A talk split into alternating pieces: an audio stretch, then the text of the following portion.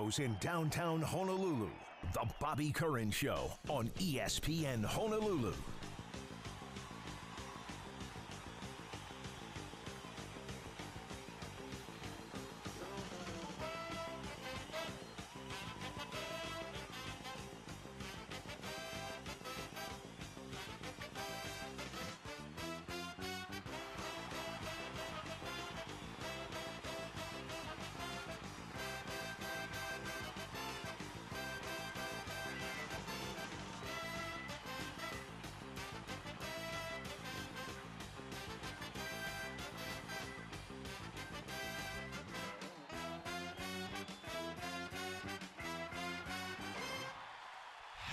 Aloha Friday from the Sports Animal here for Bobby Curran on ESPN Honolulu. Gary Dickman here. Chris will be with us a little bit later. We've got some things to take care of. I will be joined by Tanner Hayward for the first hour. We've got a lot to cover this uh, big weekend as football is here. Everybody in action in the NFL for this week's preseason games. We'll get into that a little bit more later. And a lot of UH football talk, and I got some information on tickets that I'll pass along in a second. Last night, there was the pigskin pig out, the first one in the manner that it's always been since the late 90s because of COVID the last few years, weren't able to have that. It was a great crowd, and I, I talked to somebody who was there and said when they showed up, they were told they were 275 as far as people showing up with tickets. It was a really good crowd last night, and we heard yesterday when we had Dave Kawada on our show that they had around 300 tickets sold, had about 330 available, so they hope to reach that. Uh, it was good. The food was fantastic. I heard a lot of people raving about the food, and it's always really good food at the Pigskin Pig Out. Chris Hart was uh, a co-auctioneer. They had two auctioneers, and I thought Chris did a great job. I'll ask his thoughts on that when he joins us next hour. But it was a lot of fun. A lot of people bidding for some great prizes, and uh, just always fun to talk UH football. For Timmy Chang, he said it was his first time being there, which makes sense because the players don't go down there. It's always the coaching staff, and uh, he has never been a coach at UH until this year. I did try to get the starting quarterback out of him. Uh, he didn't give that up, of course. He said they're pretty certain who it'll be, and just reiterating what we have heard is that they won't announce it till game day against Vanderbilt. And I'm going to practice tomorrow is my first practice that I will be able to attend. And I thought on the original list it said 5:45 p.m. If anybody's thinking about going tomorrow, it's a 4:30 start. And Timmy Chang said last night that was because they want to uh, have it at the exact same time as kickoff for Vanderbilt.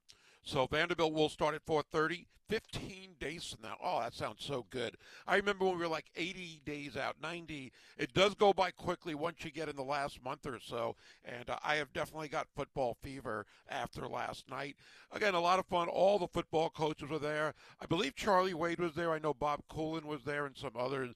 But always a great time when we have the pigskin pig out. And uh, again, a lot of people call it the official or unofficial start to the football season, and it really just gets you in the mood even more so to uh, have football back, full capacity limits, and that's what I want to get into to pass this along. Because people have been inquiring over the last few weeks about season tickets or single game tickets, when do they go on sale, and all that. Well, according to Brian McInnis from Spectrum News, he reported through UH that they have already surpassed 8,000 season tickets sold. So 9,000 capacity. We know the students get 10%, so that would be 900.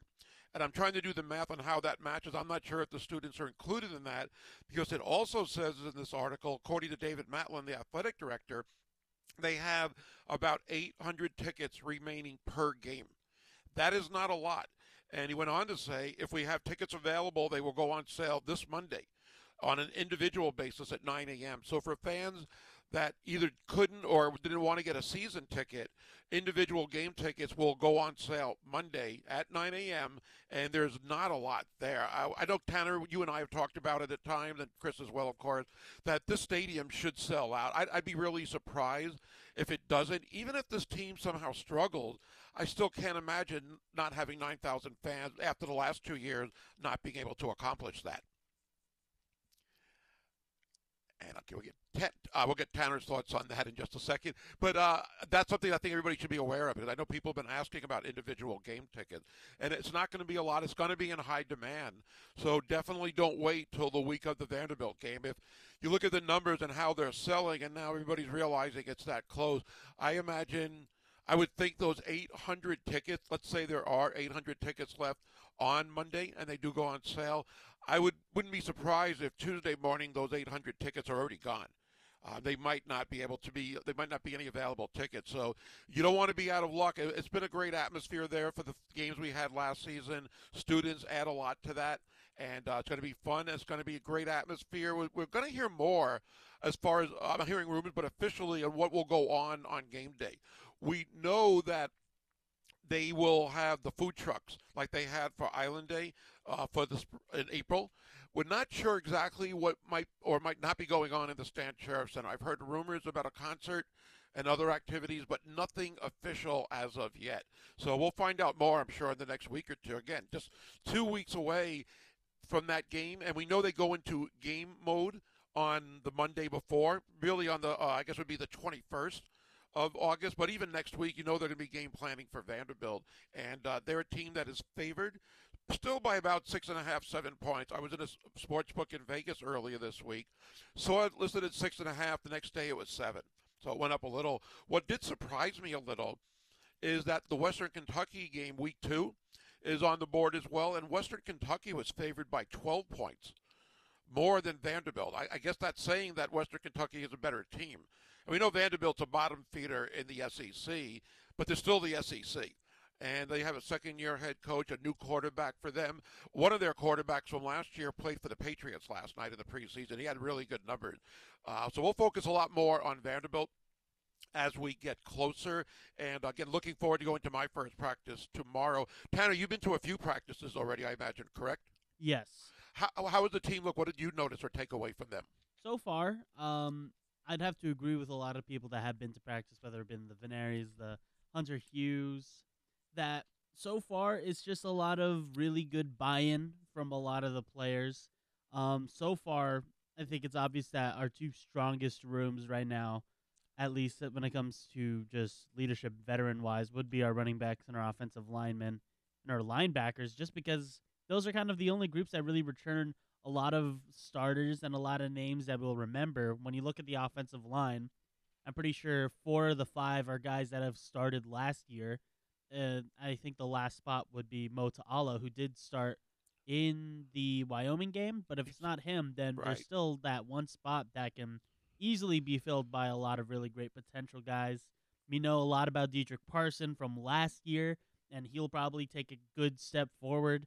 And of course, our linebackers with Penei Pavihi and Isaiah Tufaga, we also have a lot of really good newcomers in that room. So when you are looking at this team, it's going to be looking at those three position groups are probably going to be our strengths, and I that's what I've mainly seen. But there's been a lot of really great flashes from guys all over the field, like Zion Bowens, uh, like uh, Jordan Johnson, the running back, the redshirt freshman running back who had a big run, I believe, last week in the uh, in their scrimmage. So it's been a lot of good flashes, but it's going to be interesting to see how they'll put this all together into a meaningful playbook against Vanderbilt. Yeah, there's so many unknowns for this game. The offensive line, I totally agree. I mean, they've got the most experience back. Dedrick Parsons was really, I, I, for some reason, I didn't expect a lot out of him last year. For one reason, and it shouldn't be the reason, that he came from Howard University, which is not an FBS school, but he showed that he is an FBS running back, and then some. He was that good. I understand that they're going to, and this makes sense, I guess, too. And this happens with a lot of teams. For the defensive line, they're going to rotate a lot of guys, keep everybody fresh, and a lot of coaches will take that approach. I think also when you look at the Vanderbilt game and even Western Kentucky, they're going to have a depth chart before those games, of course, but some some positions will be solidified by how players play in those first first two weeks, and there could be some changes in the starting lineup. Timmy Chang also last night told me that they're still going to get some new players who haven't pr- been practicing yet or getting here this weekend, I guess, because school starts on Monday. So there'll be some added players that maybe could be impact players as well. Again, the excitement is there. I mean, you just see Tim, uh, Timmy last night, everybody going up to him and wishing him well. And even for myself, just talking to people I know and didn't really recognize, and I apologize for that, but the fans, they were also excited. And we, we've seen it, we've heard it, and he has won the offseason, I think and where the team was, where the, where the program was from the previous regime to where they are now is, uh, you know, it's night and day from where it was before. Of course, now you're worried about wins and losses. And we've seen people predict. I think somebody told us two or three games. We're thinking four or five. I think you mentioned a few weeks ago how ESPN had Hawaii at seven and six. I'm not going to predict right now. I, again, I think there are still so many unknowns new coaching staff. I, I, think a lot of eyes will be on Timmy Chang and how he operates on game day as well. That's going to be new for him, and that's going to be a fun, another fun position to watch. Besides on the field, is what Timmy Chang does for the sidelines as well. It's going to be pretty easy to spot Timmy because, from what I've heard, a lot of the uh, coaches are going to be, you know, coaching from the box. I believe Yoro has already said that he prefers to be in the box rather on the field just because I think he said that he feeds off the energy of the players a little mm. too much. So at least he's a little bit aware of that that he feels like he'd be calm and cool headed in the box. I also believe that uh, Ian Shoemaker will also be in the box, but uh, there's no guarantee on that. Okay. So when it comes to finding Timmy Chang on the field, it's going to be very easy. You won't be uh, searching through uh, a lot of different coaching heads to see, oh, who's hat, who's under that hat, who's under that hat. If you do have a comment or a question, you know you can call us and text us at the Zephyr Insurance text line, 808-296-1420. We'd like, like to get your thoughts on the excitement for Hawaii football coming back. And we, we've talked about it with this team with so many new players and the staff. We don't, again, I think it's really hard to predict how this team will do. We had uh, Jeremy Mauss from Mountain West Wire Mountain West Wire.com, part of USA Today Sports, about a week and a half ago, and he said he picked Hawaii fourth in the division when he filled out his ballot. He had Nevada and UNLV below them.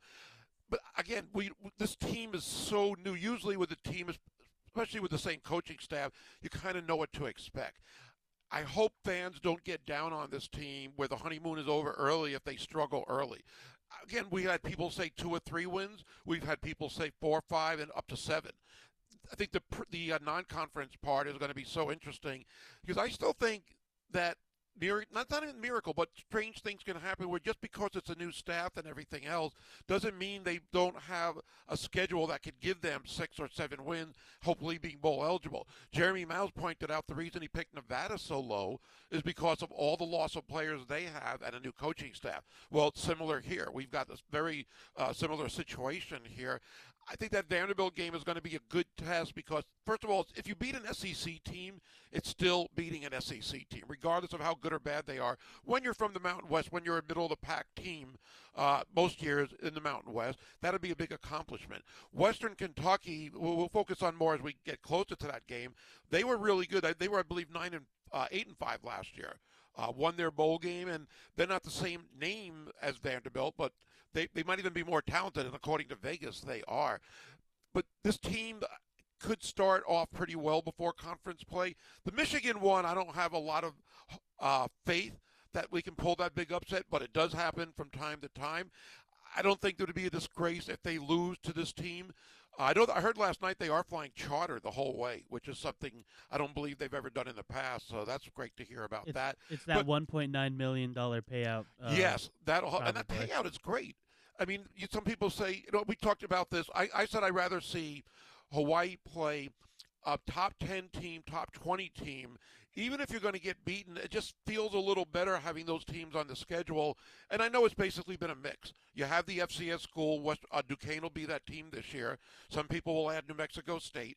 But even though it might be called a body bag game and you know, stuff like that. It's important to the program to get the money, and the price tag has gone up, as you mentioned, 1.9. And I, I just rather have those matchups. I, I rather, this is me, lose to Michigan and beat Duquesne. I mean, uh, I'd rather even I'd rather have that game because it's still Michigan. To beat Duquesne, you're expected to. I don't know how you feel about that, but I like when they play these big time schools. That makes it fun for fans. I think. I I I agree with you. I think the big games are very important. I think the big games are as important as the FCS games. The big games are good because we do get that nice little payday right afterwards, usually usually over a million and you know, that helps the university out very well. But I think the FCS games are just as important because with those top 10 games, what usually comes with that is injuries just because of how how much usually over talented that team is compared to ours. I mean, you're looking at a Michigan team that finished third last year. They return, I believe, their entire offensive line. Sure, they lose Aidan Hutchinson and David Ojabo, but they have this guy, I think his name is like Mazi Smith, the defensive tackle, who is uh, Bruce Feldman from the Athletic. Mm. He he has him as his number one athletic freak of college football this year.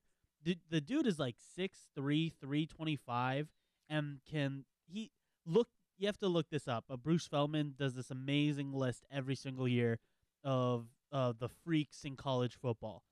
And if you just l- read the little excerpt on Mazi Smith, you will just your mouth will be wide open because he also includes videos of workouts, all of the stuff that he does. It's going to be a very long day for those guys on the offensive line and with when it comes to those games, injuries are going to happen, unfortunately. Yeah. So that FCS game is a nice little like okay, you just had this really hard workout. Here, here's a little bit of a, a light scrimmage. You know, not to disrespect Duquesne, not to disrespect them, but I'm not going to say that Duquesne and Michigan are are playing on the same level here. Yeah, of course, of course not. And sometimes when you play these power teams, the top ten teams, even in a loss, you can get some positives out of it, and maybe it'll prepare you better for conference play, and you know a lot of things you can take out of a game like that and just being in a hostile environment is one aspect as well. Uh, but I'm glad they are playing them. And again, looking at the schedule for, you know, I'm including New Mexico State. I don't think it's that ridiculous to think they could go three and two in those first five games. We'll talk more about the schedule in a second. We welcome your calls and texts. Also, we're going to talk 49ers football at the bottom of the hour. Mark Adams from the 49ers web zone web zone will join us, and we've got a lot of football talking. In fact, uh, Arnold Martinez next hour giving us more on UH as well. Back with the sports animals on the Bobby Curran Show here on ESPN Honolulu.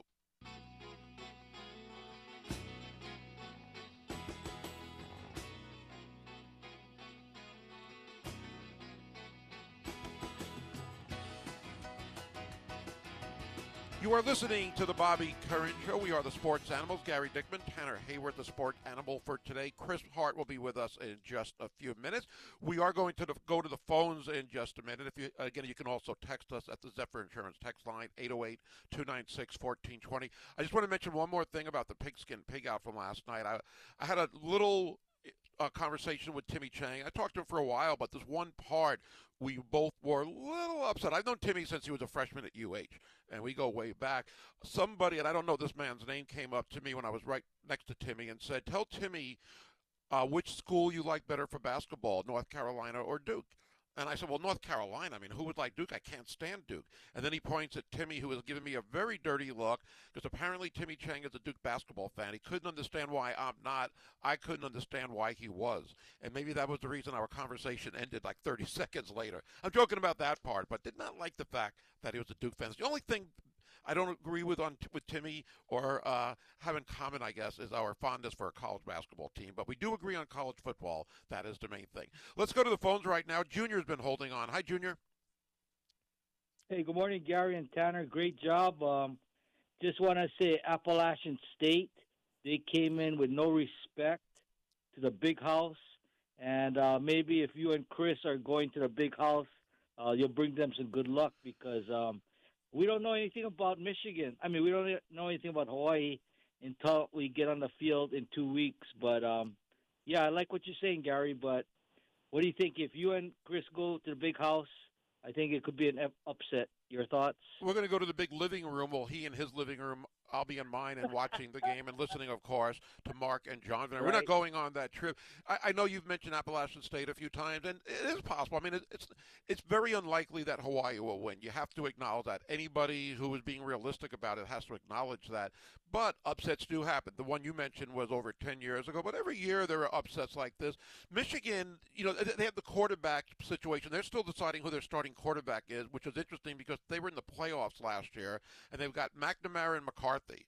And I think it was Mc, uh, Mc, McNamara, I believe, started last year. Is that right, Tanner? Do I have that right? yes, McNamara is the usual starter. Yeah, and then McCarthy could be the starting quarterback this year, which is crazy when you think about that. Either way, we know they're going to be, be pretty good. They're not a very big passing team, from what I understand. And even last year, they used the running game maybe a little bit more. Uh, Tanner got to see them last year. He was at the Michigan Michigan State game, uh, but it could happen. To me, if you can, even if they lose, the last time they went up there. Uh, It was like six years ago, maybe seven. I think it was in Rolo's first year, I believe. They got they got beat, and I don't know if it was 63-7, but that score is in my head, and it's something similar to that. And it is. Some people might say it's embarrassing, but you, nobody's expecting them to win. I think, as I said earlier, if you can get some positives out of that game, even in a loss, I think it could help them down the way, down the lo- down the road later on this season. So hopefully that'll be the case. I would love it even if they're close in the fourth quarter. If they're down by seven or ten and can make it a game, and with people anticipating that Hawaii is not going to be good because of all the changes, there's also a chance some of these players, some of these transfers can be great. We've talked about the tight end. Tanner talked about him two months ago, three months ago, from Missouri State. Uh, Murray is his name. What's his first name, Tanner? Jordan Murray. Jordan Murray. We've heard great things about him. It's not just from people here. I've looked at the Mountain West Wire, and they were raving about him a few weeks ago. We've heard so many great things about him. Nobody here really knows the guy. That's just one example of a new player coming in who might be as good as advertised, and it could really be an impact player and a difference maker. So we, I'm hoping we can surprise people, and I think they will because almost any game Hawaii wins might be a surprise, according to what the odds makers and some of the uh, experts are predicting for this team. But that's the fun part of sports, seeing how it plays out. If it's already predetermined, if you know you're going to go undefeated like Alabama, that's not a bad place to be either. But it doesn't have a lot of drama or suspense during the season for the most part. For Hawaii, again, as a sports fan for myself, I want all of my teams to win, but I like the fact that this it's not that definite in advance. It's not easy to predict how this team will be. Now, I would also say after two or three games, we're going to have a much better idea about this team. The first two games, Vanderbilt, Western Kentucky, Michigan, I don't know if we'll be able to know a lot about our team just from that game because it could be that much of a victory for uh, Michigan, the margin of victory. But after the first three games, we'll know a lot more about this team. And I said a few minutes ago, and I'll say it again: when you look at the schedule, I don't think it's that impossible to go three and two. And I could be wrong where they go zero and five or one and four. But I think the schedule sets them up for conference play where. If they can do that, they could be in a bowl game if they uh, take care of business and finish just 500 in conference. Well, just two things I want to mention, and you just mentioned it first. Uh, they're going on charter. Yeah. UH has never gone on charter, and you know, Well, yes, they have. Michigan. They, they've Oh, they gone on charter. They've gone on charters. Uh, some, sometimes they'll fly to, let's say, the West Coast, and then they'll take a charter Right. to the other destination. So they, I don't believe they've taken a charter from Hawaii to a place like Michigan. I don't even think Florida was like that, and UMass wasn't like that. But they've taken a charter on, on, a, on half their tr- trip. You know, at least part of it from the And then- mainland to one city to another. And one more thing, Gary, there, this game is not going to be played at 12 o'clock in the day where it's, uh, you know, 7 o'clock Hawaii time. They're playing nighttime, so uh, it'll be maybe a little cooler. I don't know how cool it is in Michigan in the summer.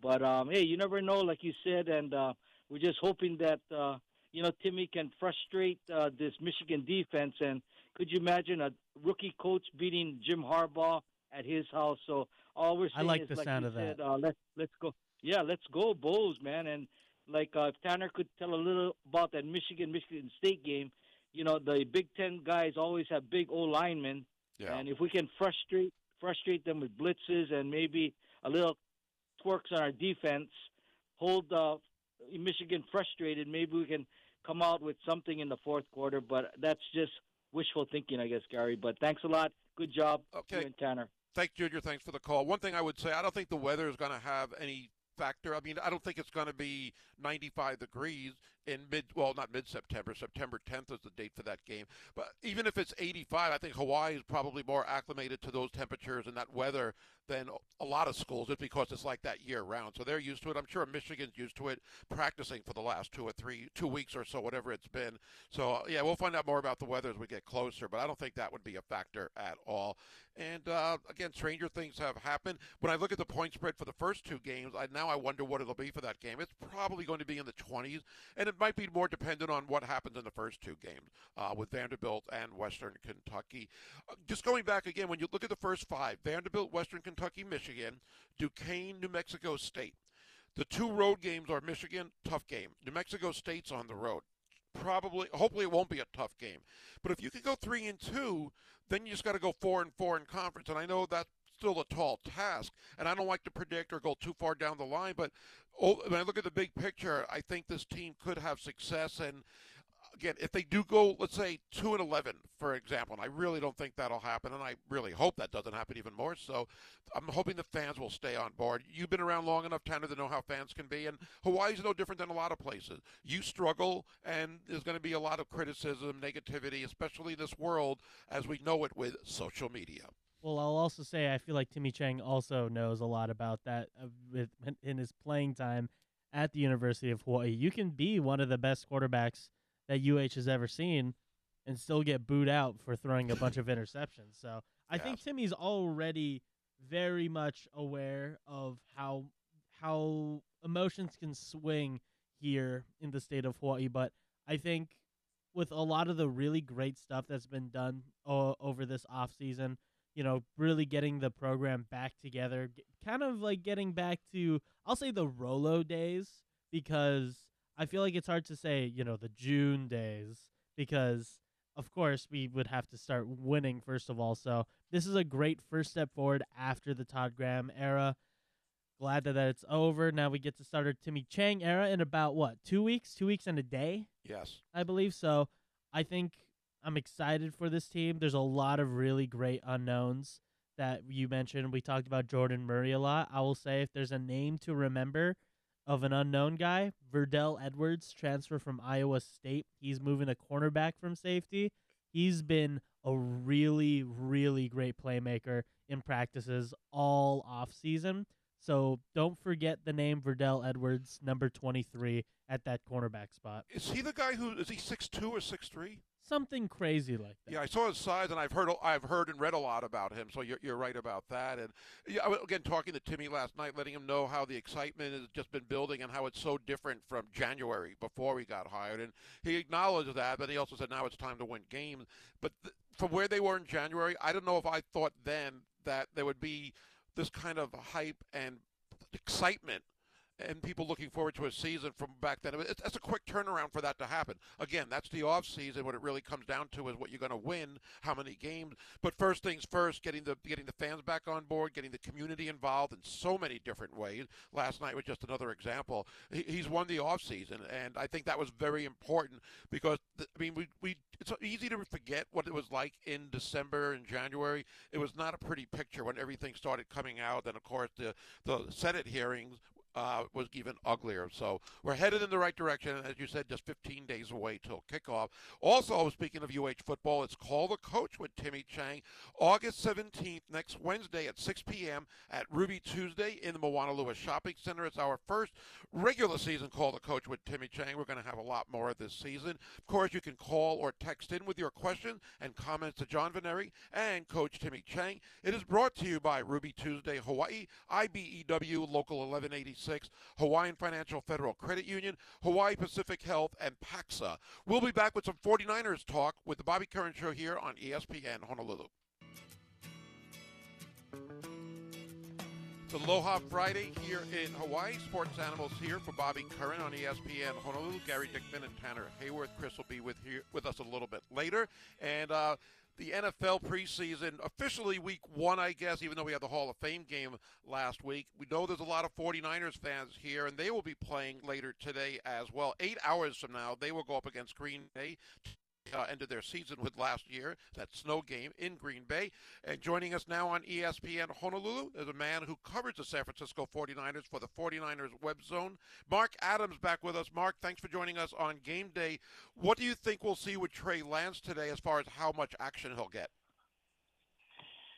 I think I think the Kyle Shanahan's going to play him probably at least a few series. He's already come out and said he's going to play him.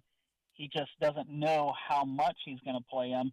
But I think it depends on how the series go. If they're smooth, then he'll probably play a, a few. But if it looks like he needs work, more work, uh, then then maybe he'll get more time. But I'm not sure if Trent Williams is playing. I doubt Mike McGlinchey is going to play. And so, without your starting right tackles, I, I don't know if you want Lance out there too much. Yeah, that makes sense. You don't want to make you want to make sure he doesn't get hurt if you can control that uh, in any way possible without the starters in there. That makes sense. How has he looked in camp? I mean, we, have heard so many great things about Lance in the offseason, and he didn't play a lot last year. When he did play, he looked pretty good for the most part, and we know the expectations are really high with them. What can we expect from him based on what you have seen or heard so far in training camp? he's been really up and down in camp. He will have one terrible practice and he'll follow that up with an amazing practice. Uh, he's even had um, those kinds of situations within a practice. So, like, he may be bad for part of the practice and then he'll finish really strong. And so, uh, his accuracy's been an issue, uh, and that's we knew that coming in that uh, that was part of the scouting report uh, when he was drafted, and even before the draft, that he was going to be raw, that he was going to need a lot of work. But by all accounts, he's a quick learner. He's really devoted to learning and getting better. So I, I think his future's bright, but but this year is going to have some ups and downs for sure. The elephant in the room, I guess, still is Jimmy Garoppolo, and I'm not sure if you're tired of answering questions about him, but I want to get the latest on his status. We know he's getting uh, ready to join another team somehow, and I guess that's the question. Is he going to be traded? Will he be waived? And now we hear that Cleveland could be very interested in Jimmy G if Deshaun Watson is suspended for a full year. Yeah, that's the big thing that we're all waiting for is is what's going to happen with Deshaun Watson I think Mary Kay Cabot, uh, who covers the Browns, is the one that, that came out with the fact that the Browns are still interested. So that is a possibility. Some have been talking about a possibility that the Rams, if Matthew Stafford is continuing to have problems with his arm, that that could be a possibility. I I think that that's being overplayed. I'm, I'm sure he's going to be fine. Uh, so I, I think that it's possible that he gets traded, but it's also possible that they cut him right before the season. You know, when when they have to get down to the the last cuts. The hope is that he doesn't go somewhere like Seattle, and that could be one of the reasons why they're holding on to him in case he does go to Seattle. Uh, they, you know, you want him to have as little preparation time as possible. I guess that makes sense. We're talking San Francisco 49ers football with Mark Adams from the 49erswebzone.com. He joins us on ESPN Honolulu. You can check out Mark on Twitter at 49ers Camelot. One thing I wonder about with Jimmy G, we'll move on to other aspects of the team. If they if they waive him, they don't get anything if they trade him, they can get something in return. So you would think for the 49ers, from their perspective, it would make more sense to do that. I would also think because teams know they're in this situation that they're not going to give up that much because they know the 49ers could be stuck and maybe forced to waive him at some point. Do you think that is in play as far as teams knowing they can wait it out and not have to give as much up if they actually do want to get him in a trade? Yeah, definitely. That's that's the big situation that they're in that that they that teams know they want to move on. I mean, there there are some that that have suggested maybe they should keep him in case Trey Lance gets hurt or in case he's just awful. Then you have Garoppolo, and then if you let him go next year, maybe you could get a, a compensatory pick for him. But the whole salary cap thing is an issue um, because salary cap carries over to the next year. So if they can move him off of their books this year, then they actually would have that salary cap space carry over to next season. But yeah, you're right. There's there there are teams that probably are very interested, but they're not moving quickly because they're waiting to see if he gets released. Yeah, the price tag will probably keep dropping uh, unless the team gets desperate if they have an injury before the regular season. Then there might be more teams involved. Deebo Samuel signs his contract recently. Looks like everything is going really well. He's happy and he following them on social media again. Do you think he'll be used any less as a running back this year. I've heard talk like that, and maybe from from Deebo Samuel's perspective that he might not want to be a, a, get as many carries as he did last year. Is there anything to that, or do you anticipate that he will be used pretty similar to the past, especially last year? Well, I think that he's going to be used less in the running game simply because the 49ers have more depth at running back this year. So last year, when they used him so much, it really became a situation where they had to do it because everybody was so dinged up. Uh, that shouldn't be the case this year. and not only that, but he actually has uh, some clauses in his contract where if he gets certain car- certain amount of carries, certain amount of rushing yards, certain amount of uh, rushing touchdowns, he gets paid more based on some of those uh, incentives. So I don't think he's going to be against running the ball because it could end up benefiting him. But but I, they're not going to. I don't think they're going to do it as much this season because I don't think it's going to be as necessary. I saw from Pro Football Focus earlier today that they, with their rankings, have the San Francisco 49ers wide receiver unit as the sixth best in the NFL. Would you agree to that? I yeah, I, I think that they're probably pretty high. Um, Brandon Aiyuk has looked great in camp, and he worked with Trey Lance all off season. So I really expect him to have a coming out party, which is going to make next off season interesting. If Brandon Aiyuk becomes a number one receiver, or becomes the number one receiver on the 49ers, how you know how are they going to pay him? But that's for another day. But but yeah, with Deebo, with Aiyuk, um, I don't know if that included tight ends or if it was just strictly receivers, but but really after those two, everybody else is a question mark. Uh, Jauan Jennings had some good moments last year. Uh, Danny Gray is a really fast rookie, but I, I don't know what he's going to do once uh, once the lights come on. I guess we'll have to see. But but yeah, I, I think that they should be ranked pretty high because Deebo is one of the top receivers in the league, and I think that this year Brandon Aiyuk is going to show himself to be that as well. We mentioned they play the Packers in their first preseason game at 2:30 p.m. Hawaii time. What are you going to be looking at? What, is the, what do the 49ers have to show you as they get ready for the regular season with their first preseason game tonight? The most important thing I want to see is nobody get hurt. That's that's the main thing. But I, I do want to see what Trey Lance does. I want to see what that young offensive line does because – right now it's looking like three fifths of the starters are going to be, which is sixty percent, that are are going to be new, and so one of them is a rookie, Spencer Burford. so I'm really anxious to see how that offensive line looks like. I'm not worried about the defense. Uh, I I could care less if if guys like Bosa and and Fred Warner and those guys. I I don't care if they play or not. But uh, but mainly that offensive line and Trey Lance is is what I'm wanting to see. I think a lot of fans are curious about Trey Lance and hoping for the best. And, of course, for the 49ers trying to get back to the playoffs and a little further than the championship game that they were in last year. Mark, thanks again for joining us. We always love talking 49ers football with you. Enjoy the game tonight. We'll talk again as we get closer to the regular season. Thanks for having me. I appreciate it.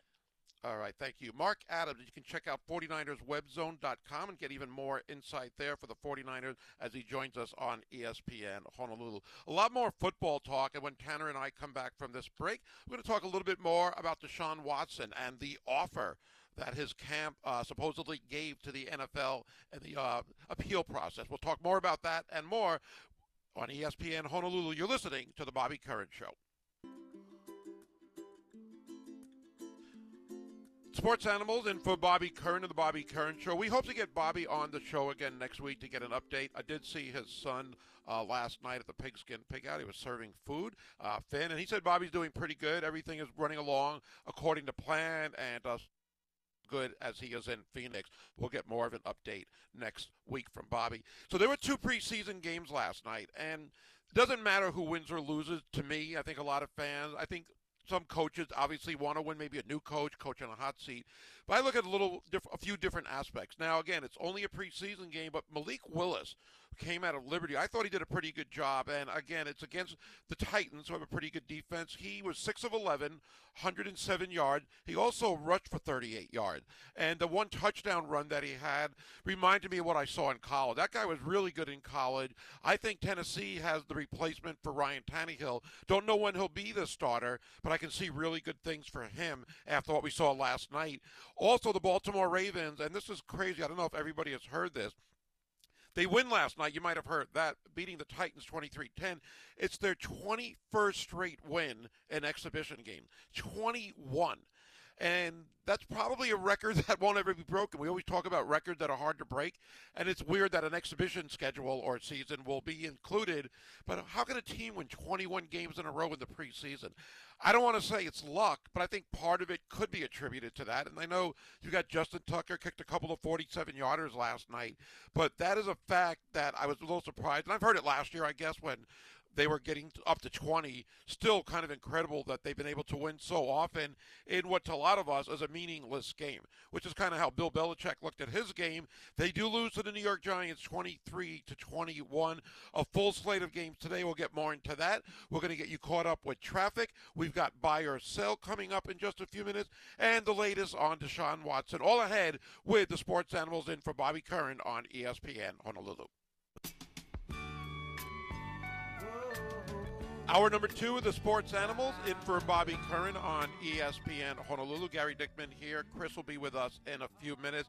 Got a lot to go over still uh, in the next couple of hours, a lot of it involving football. We're going to have Arnold Martinez join us in about 18 minutes talking UH football. Next hour, D. Orlando Ledbetter from the Orlando, the Orlando from the Atlanta Constitution Journal newspaper uh, his by luck or coincidence, his article in yesterday's Star Advertiser appeared mainly on Marcus Mariota.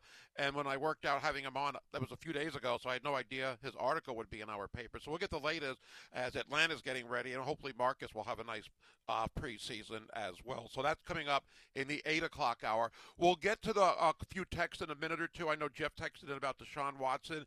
That is something we will cover. But first things first, it is that time, and at seven o'clock every morning, or sometimes seven o two, it is what is it called, Tanner? The Bobby Curran Show presents Buy or Sell. That's right. We have time for our favorite daily feature, Buy or Sell. Tanner Hayworth here. Let's go ahead and jump straight into it.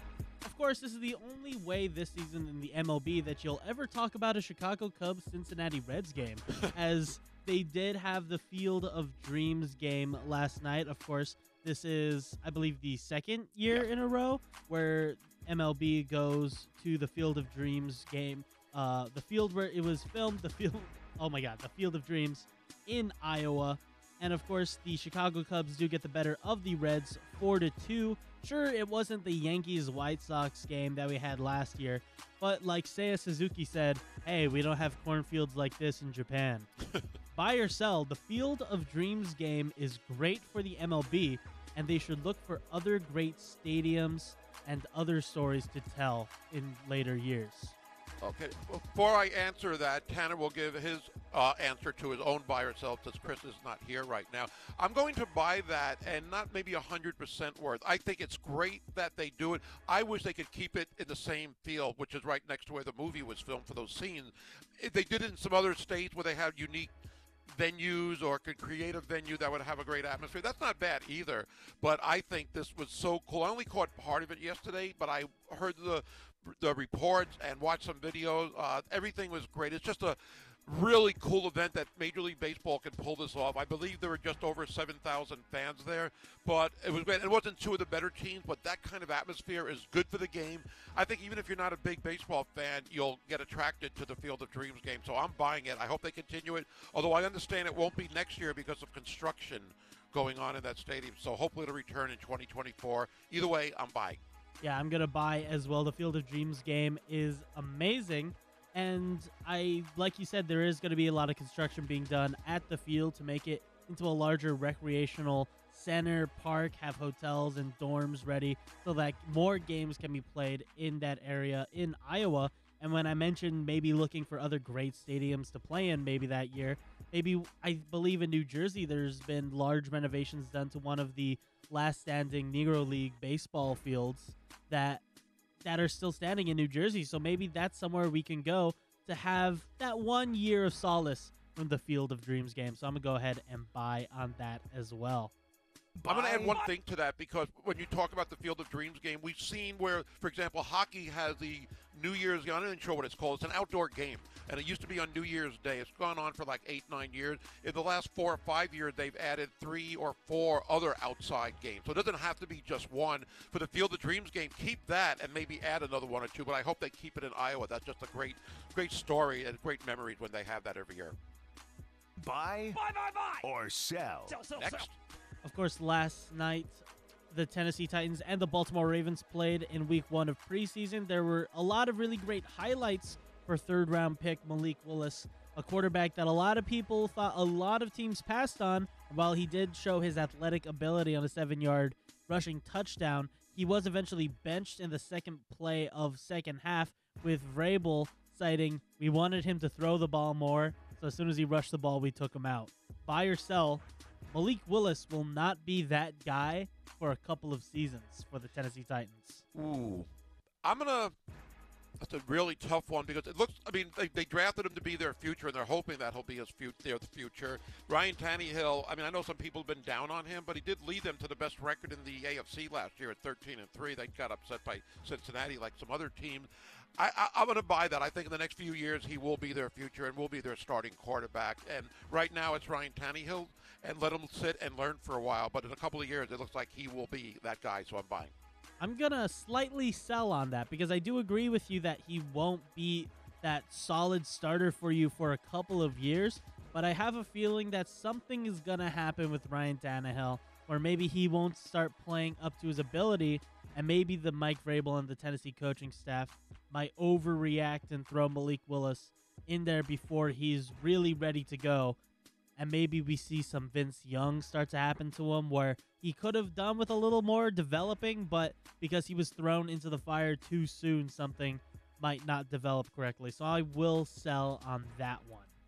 Okay. And we have another one. Buy, buy, buy, buy, or sell. sell, sell, sell. And finally, like we just mentioned, hey, it's preseason football. You're going to see starters, you're going to see rookies, and you're going to see a lot of undrafted guys that you probably have never heard of. So finally, buy or sell. Hey, don't overreact when your favorite player is not playing or performing very well in this preseason. I will buy that as well. I, I hope fans aren't like that. Uh, I, I, would. I, I will even go further and say that I hope fans don't get upset if your team loses in the preseason and don't get too excited if they win. To me, again, the wins and losses in the preseason are incredibly irrelevant. There's a lot of things that do matter in these games, but winning or losing really doesn't. Uh, though some people might look at that differently. But uh, so I'm, I'm going to buy that one as well.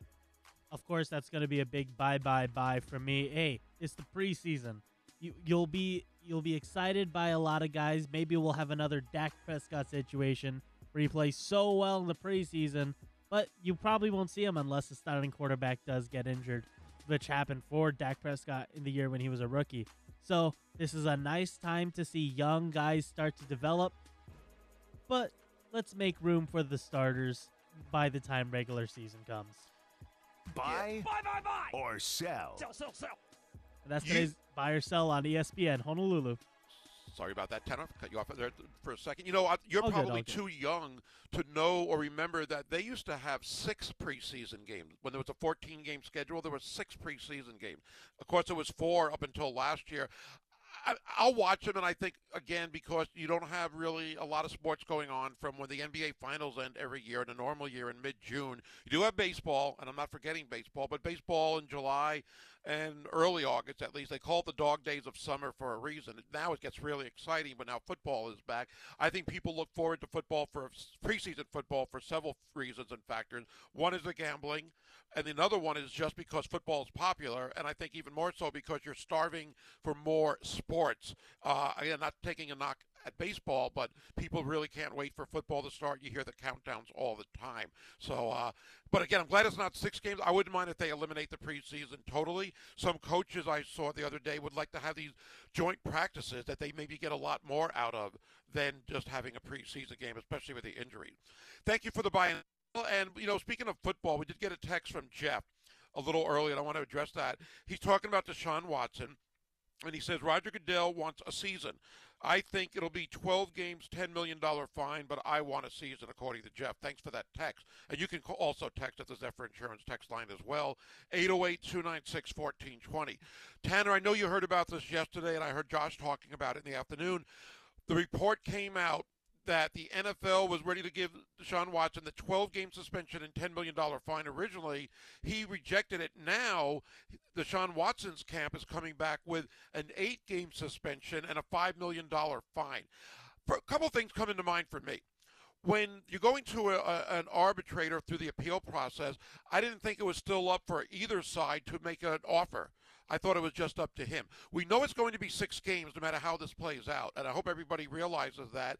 Even if the, the, the judge from New Jersey who is handling this appeal rules in favor of Watson, well, he still has a six game suspension. What this appeal is all about is seeing if there's going to be added games and a fine.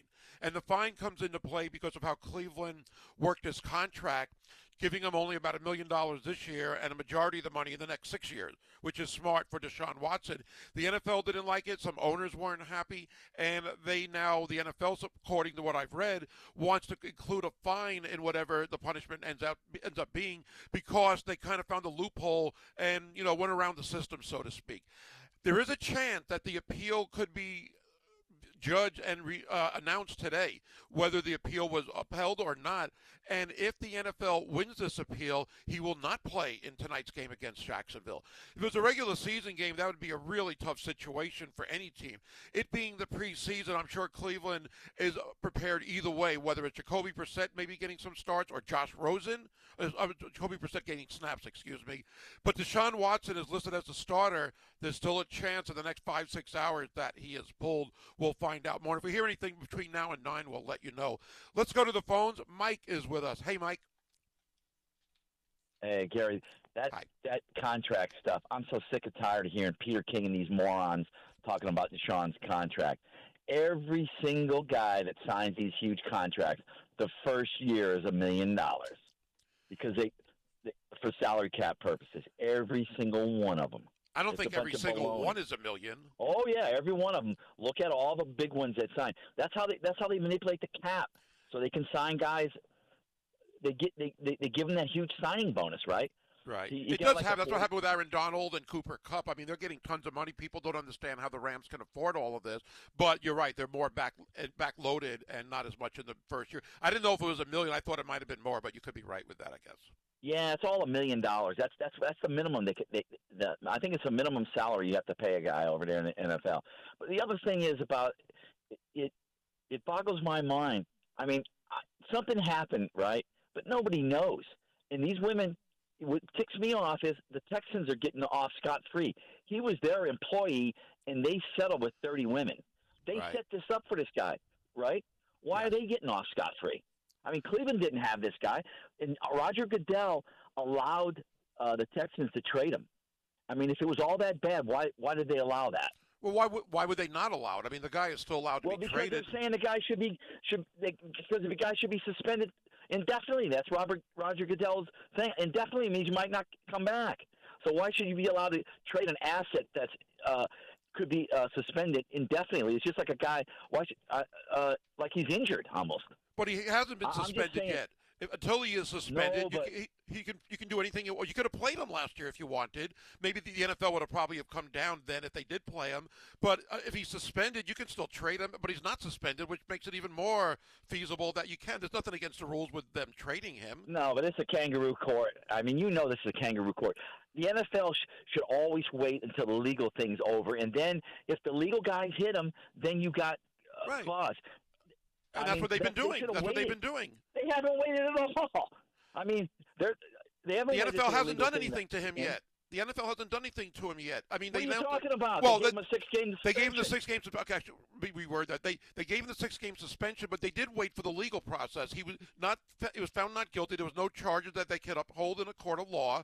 So he wasn't faced. He has the civil suits, I know, but he didn't. He wasn't found guilty of anything, even though we think he is. So why would the NFL not allow him to be traded? There's no way they could disallow that or prohibit. Yeah, but there's prevent that. Uh, what I'm saying is okay, if you allow him to be traded, wait out the whole legal thing, let him play. When it's over, you suspend him.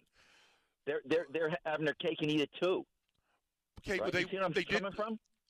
I do, but I think again they gave him the six game suspension, and Right. without him being found guilty, I don't think there's anything more they should have done at this point. Even uh, because we think he's guilty, if there was no charges, then they wait for the legal system to play itself out. Well, what could they have done at the time? He still again he still has a civil case. y- You know what? The, you know what the elephant in the room is, Gary. This was all a front for prostitution. This is no daggone massage. Nobody gets 66 women and have it set up by a massage parlor. I mean, he, let's face it. These massage parlors are most of them are just fronts for prostitution. This isn't a team, or you, you know, it's not. You're not going to a hospital, or, or you know, I'm saying some kind of facility uh, to, to get. You're going to a massage parlor. I mean, Yeah, but, and but players get it, I mean- I know what you're saying. There's no way to prove that, def, uh, you know, definitely on one side or the other. I'll just say this, and we have Right. to go to a break, Mike. Is that I wonder why, if there were 66 women who did give him massa- massages, according to the New York Times report, how come only 26 or 24 came forward to face to file charges? I wonder about that. You know I what? still think he's guilty, but there's not the proof, so you can't go that way. Hey, Mike, we're up against the clock, so I got to run. But I appreciate your comments, and I, I would think a lot of people would agree there. And I, again, I do think he's guilty, but I don't think the NFL was at fault for allowing him to get traded. There's no way they could have prevented that in any CBA. We're going to uh, follow up and talk more football, including University of Hawaii football, as Arnold Martinez will join us coming up after this break. You're listening to the Bobby Curran Show. We are the Sports Animals on ESPN Honolulu. Gary Dickman and Tanner Hayworth of the Bobby Curran Show on ESPN Honolulu. We've got more UH football to talk about right now as we are joined by our guest. You hear him on the Countdown to Kickoff pregame show and at halftime for UH football. Also has the great podcast, Tips and Overthrows. Got to get those. All right, we'll get that down as well. Arnold Martinez joined the show. Arnold, thank you so much for joining us once again. I'm curious on your uh, response to this because you've been a coach and you've been with colleges and high schools, of course. When you're two weeks before the first game of the season, especially with the new staff, how far along should this team be in the big picture right now? Yeah, first of all, good morning. Thanks, Gary and Tanner and, and, and Chris, wherever you are in the universe. Um, first, you know, to answer your question, Gary, first, at this point, um, I think, you know, the team should have, uh, you know, all the standards and expectations set as far as how they want to operate, um, the culture, the environment, all of it. And, you know, and this goes for coaches, players, everyone in the building should know how they, uh, how they do things. You know, camp is about teaching and learning and you want to be efficient as possible with your time. Second, I think the schematic install should be complete uh, for offense, defense, and special teams. All of the foundational concepts of scheme should be installed by now, and they should be really just cleaning it up daily and, and evaluating personnel. Um, they will continue to build off those core concepts as they go. Uh, coaches, you know, never will never be 100% completely happy with execution of scheme. Uh, they know it is a consistent, constant progression, and every rep in practice is an opportunity to get better. But um, at this point, they should have the foundation installed. And then third, some teams, uh, you know, by this point um, in camp, have introduced opponent game planning. You know, using this time to get a little bit ahead of the schedule with a preview of what they'll see in their first few opponents. Um, I did hear Coach Timmy talk about how he felt after the first camp scrimmage, and he seemed pleased about where they are, but he knows they have work to do. He he said it, and and I know Coach is monitoring. You know, he's also monitoring the players' bodies right now. Um, they really wanted to emphasize physicality in camp, and uh, about this time is when players have to really balance recovery and performance. So your your training staff, everybody has to play a role here because you know they're going to be a little banged up. Um, it, it it's like building those calluses in the weight room, right? The body has to build calluses. You got you have to mental calluses, physical calluses. You have to get used to the grind mentally and the pounding physically. So um, they'll monitor that as they get uh, through the rest of camp. But it sounds like they're on schedule where they want to be at this point. If you're Vanderbilt and you don't know who the quarterback's going to be, as we hear, we heard it last night again from Timmy Chang, that they're not going to announce it until right before kickoff on August Mhm. 27th. How does that go on their end as far as their preparation, not knowing if it might be Schager, uh, it could be Yellen, it could be almost not almost anybody, but it could be those two, maybe even Cam Cooper in there, or even Jake Farrell. So how does that affect Vanderbilt prep for this game? I think what they're going to do is, uh, so what Vanderbilt's going to do is really kind of identify past places that Coach Timmy has been, whether even if it goes all the way back to Jacksonville uh, State, right?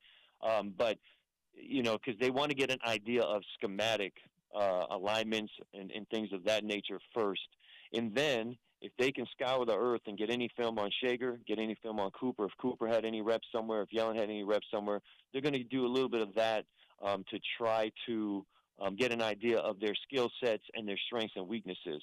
So that's really how you're going to approach it if you don't know who that is. You're really planning for um, uh, the scheme and, and getting your guys basically defensively lined up properly. Everything. Remember, we talked about it. It's alignment, assignment, key, and technique.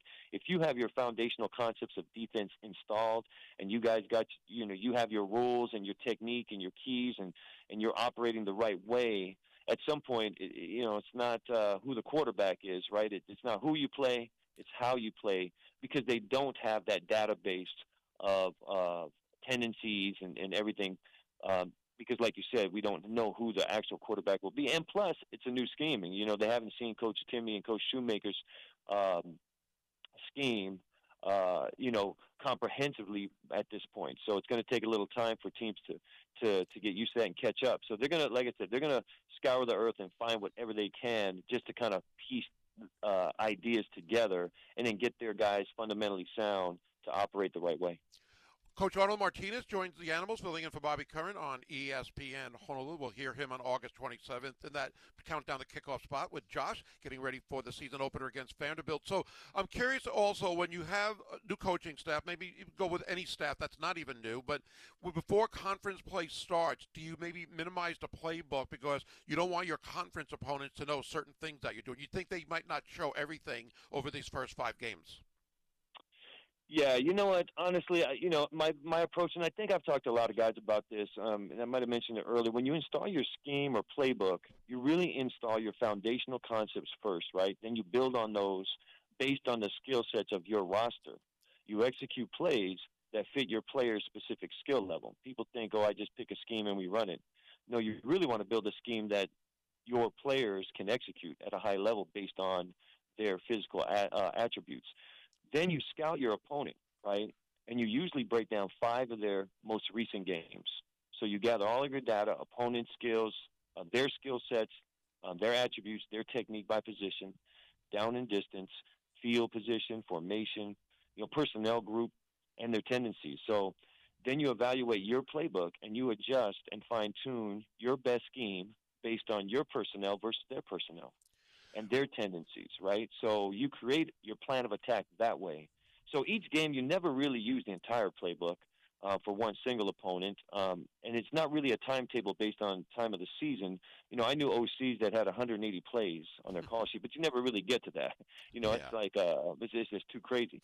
Um, for me, I would not create a game plan based on conference or non-conference opponent. I just want to get uh, or put our guys in the best possible position to execute our scheme at the highest level we can that gives us the best chance to win, right? It, like I just said earlier, it, it's not who we play, it's how we play. So to answer your question, regardless of the opponent, who the opponent is a week to week, they may not ever use the entire playbook for that specific game.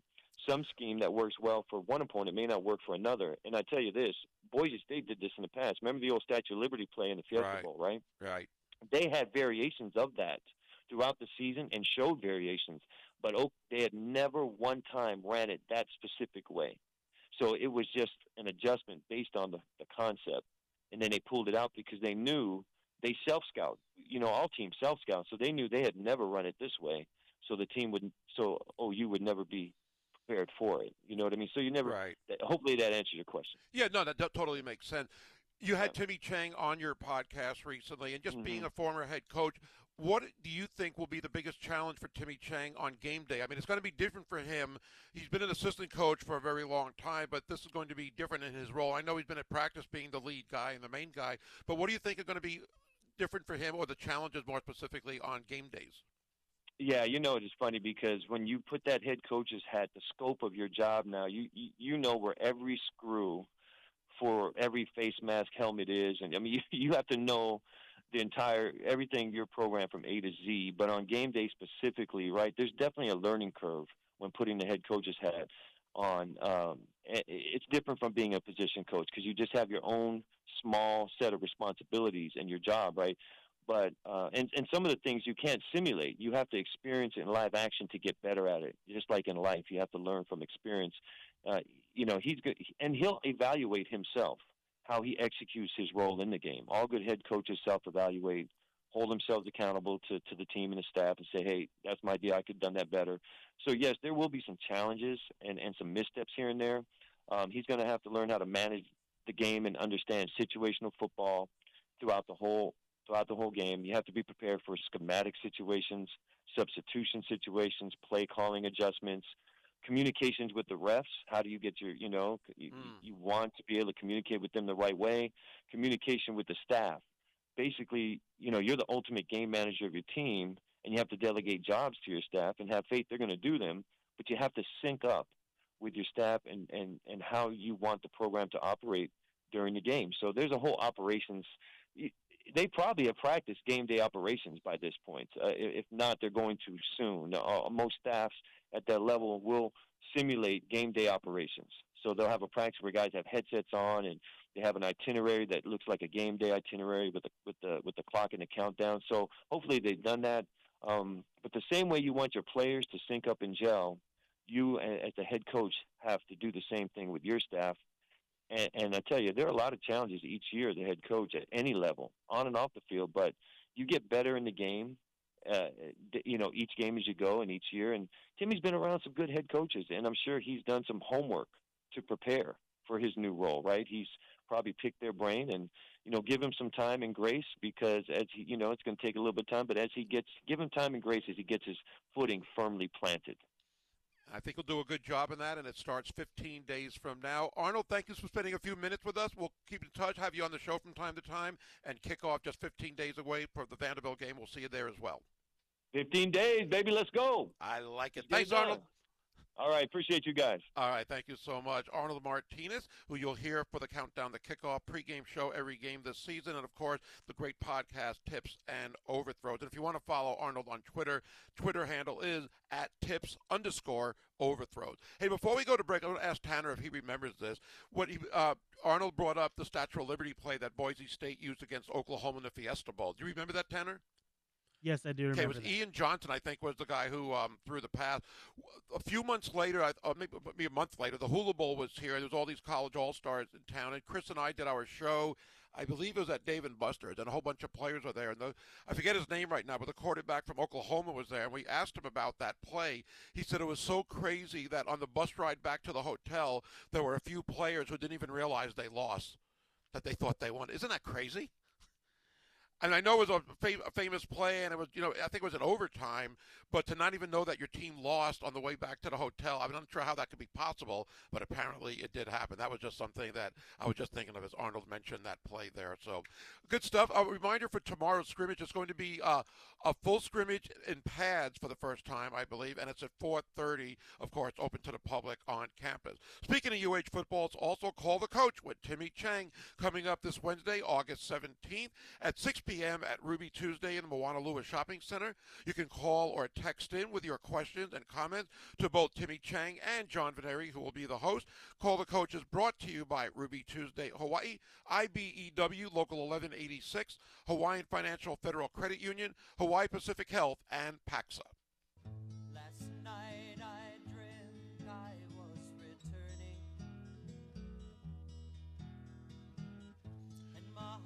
It is the Bobby Curran Show on ESPN Honolulu. Sports Animals filling in, and we hope to hear from Bobby next week and get a hopeful, positive update. And that's what I've heard this week from uh, his son, at least. So more on that next week as we hear from Bobby. Tanner Hayworth and Gary Dickman here on the morning show. And, you know, we've been talking a lot of football, Tanner.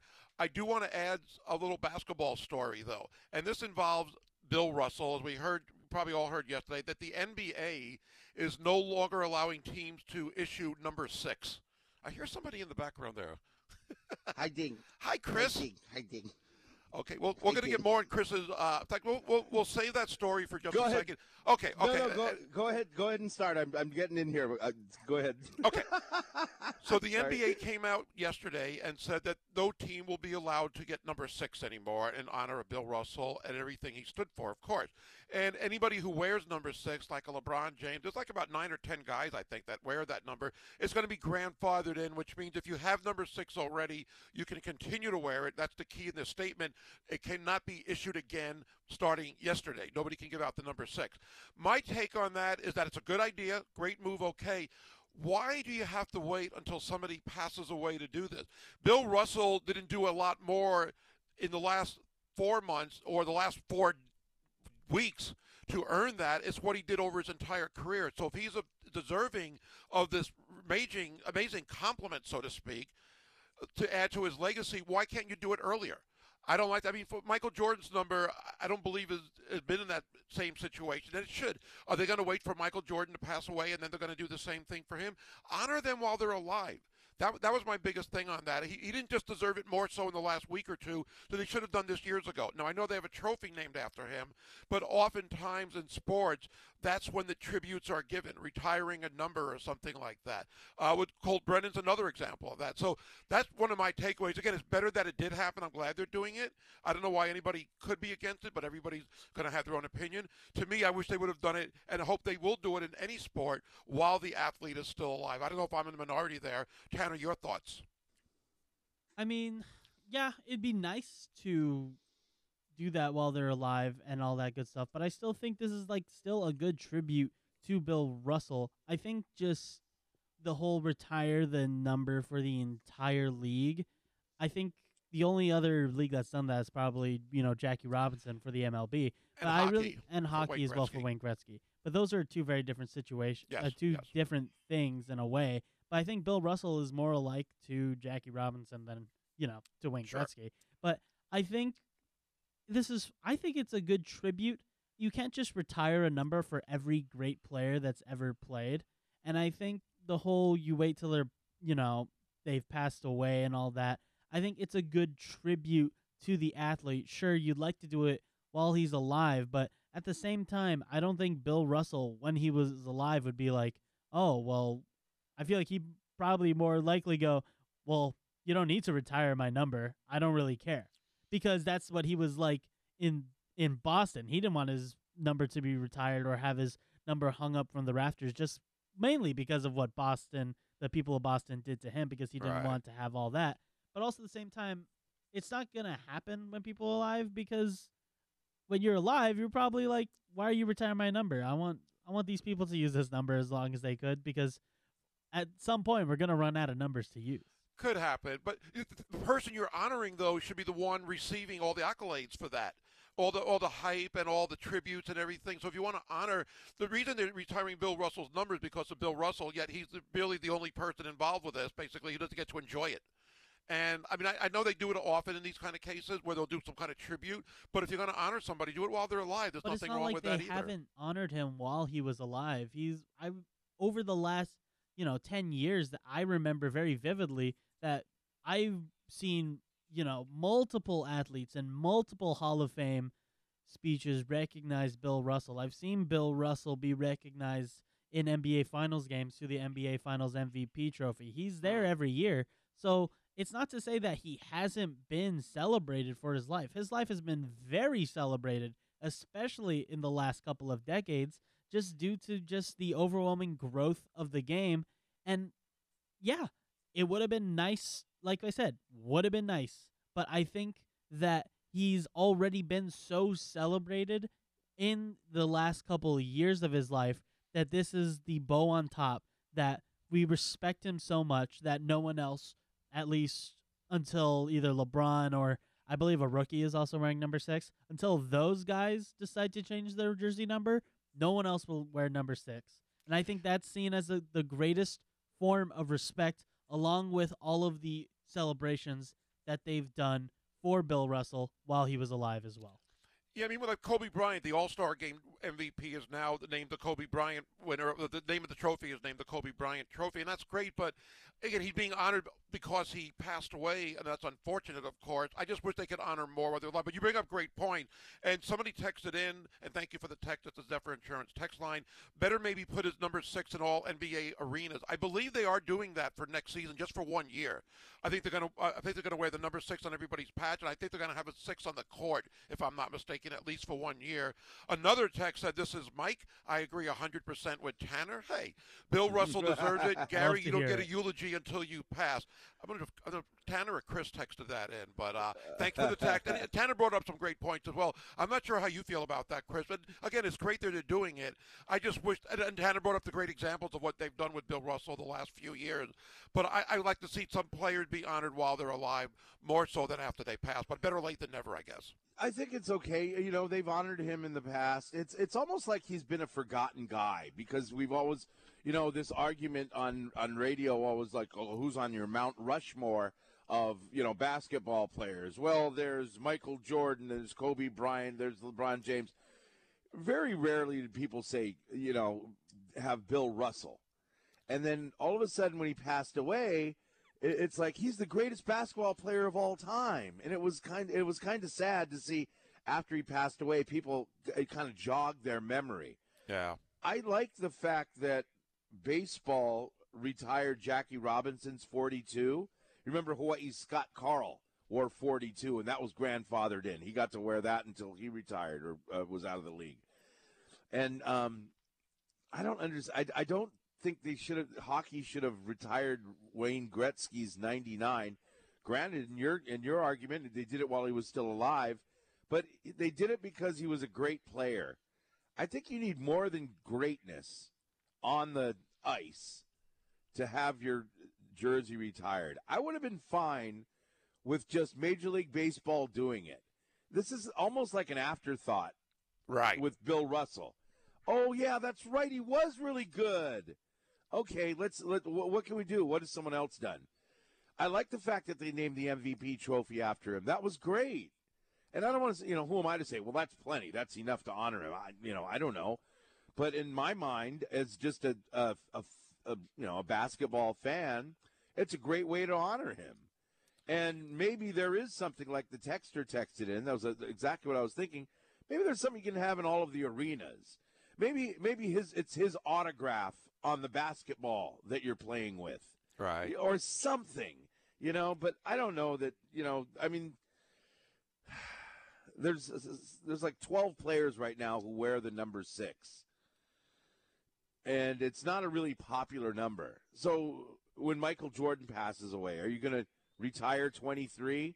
Well, basically every some somebody on every single team wears number 23. Think of something else. Think of something else. If you really want to honor the guy, don't just go down the line of you know it's like the the oh well this is the easiest thing to do. Let's just honor the why the number. You know, I don't yeah. know something else. Do something else. Do something original. If he's truly that great, a great a man on the court and off the court, and I think that's mainly what we're doing is is, is what he did off the court. Yes. Think of something else. Come on, guys they could, you're right, maybe a trophy or whatever else it could be besides the number. You're right about that. And again, Michael Jordan hasn't really been honored with any awards or trophies or anything, but hopefully he won't pass away for a very, very long time. But maybe then they'll do something. But again, it's to me a little too little, too late. Uh, but that's how we do. But I know how that's do, how it's done. right? But honor I mean, the guy more so now. As Americans, that's what we do. You know, we forget about him. We go on on a bit. Oh, he passed away. Let's all stop and remember this. I don't know. And I mean, it's okay. But um, you know, there are more. There are some great former players who wore number six. Dr. J. I did not know that Patrick Ewing wore number six. Not of the Knicks. The Knicks, he was 33. I don't know if he wore that in uh, Seattle, maybe for the year he was there. Mm.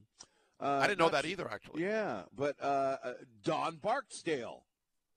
I, I don't know who that is. I'm just What's the last name? Don Barksdale. I don't know who that is. He's in the Hall of Fame for crying out loud. Wow. But uh, currently, like you mentioned, LeBron James wears number six.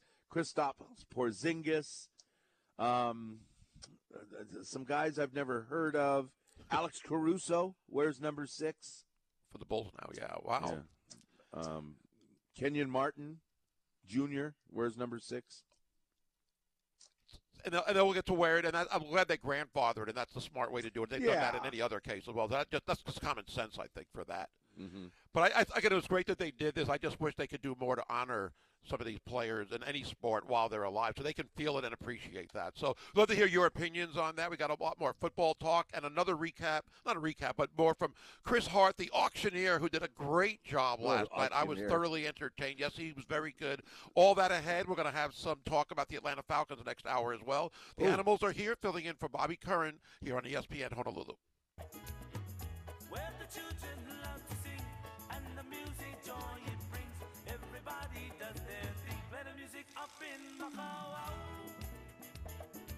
We are whole. We are full. We are all oh here goodness. enjoying Aloha Friday. Chris Hart is with us today. Uh, now he's back and uh, had a great time again at the Pigskin Pig Out last night. I, am not fun. just saying. I, I thought, and I've seen Chris MC's many events over the years. I thought he would be kind of a natural, and he was great. Uh, the other auctioneer doing a good job as well. A lot of people Michael had a lot Troy. of fun. Michael Troy was his name. Okay, okay, Michael. Yeah, he did a good job as well, and some great, great prizes there. Uh, sporting events, a lot of wine was auctioned off. Castle Resorts, hotel packages on uh, different islands, and yeah. yeah. it was a great night. I, I, really enjoyed it. I don't know if they had a final tally. Usually, by the day after, they'll have how much they raised, but it seemed like they probably raised a lot of money. Right, and if you have like 300 people, at it was 125 each. So I mean, they got that's over you know thirty thousand dollars of just the uh, admission. I was uh, the pig tasted very good. Was it just me, or was the Kalua pig they had over the top excellent? It I don't was. know how. I don't know what they did to the Kalua pig, but it was unbelievable. It was tender, juicy. It was really, it really a, good. It, yeah, whatever. I don't know what, whatever they did to it, but it was. Uh, Hey, it was good fun, and you know what? That's the first time they've done the pigskin pig out in in uh, um, you know since the pandemic. So I think people were just uh, you know great. I I saw that um, you know Timmy Chang's staff was excellent. They, I mean, it was like they were at a family party. That's what you felt it like at the pigskin yeah. pig out, where they come and they greet everybody. They kiss all the mamas, and they you know they um, shake hands with everybody there you know, you can see a guy like Chris Brown, who's incredibly scary looking. yes, yes. but he's just walking around talking to people, meeting people. Uh, you know, Coach Timmy's, uh, you know, gracious and taking photos with everybody. Yeah. Never seems to get tired of it. It was such a, it was such a, um, it was such a Ohana atmosphere at Murphy's, and um, I, I don't know. I was just, I was thankful to be a part of it. And, you know, next year, uh, hopefully Bobby Curran is back and he's doing it because that's tough work. I uh, I uh, I thought the auctioneer Michael Troy was uh, very very uh, good, and uh, I don't know all around great time. I could I was so pumped though I couldn't I joined the show late today. I couldn't get to bed till like one one thirty in the morning. It was crazy. But you did a great job. There's a great atmosphere oh, there. thank you. You know, I didn't. I did. I don't know. I've never been an auctioneer before. I, I, what my problem is, you know how like I can't remember stuff on the show that I said two minutes ago. It's the same thing with the auction.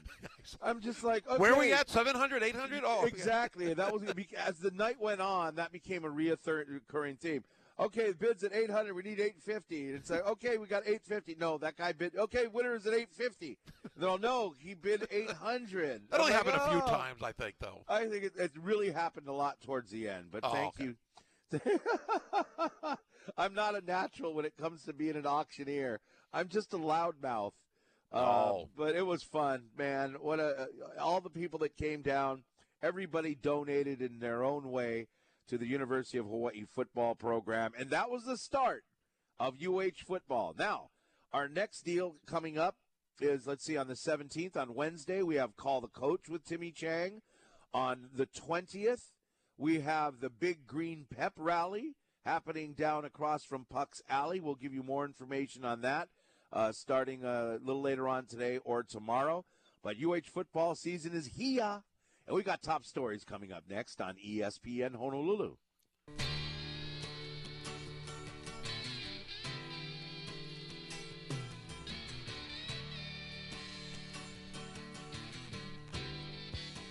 Happy Aloha Friday!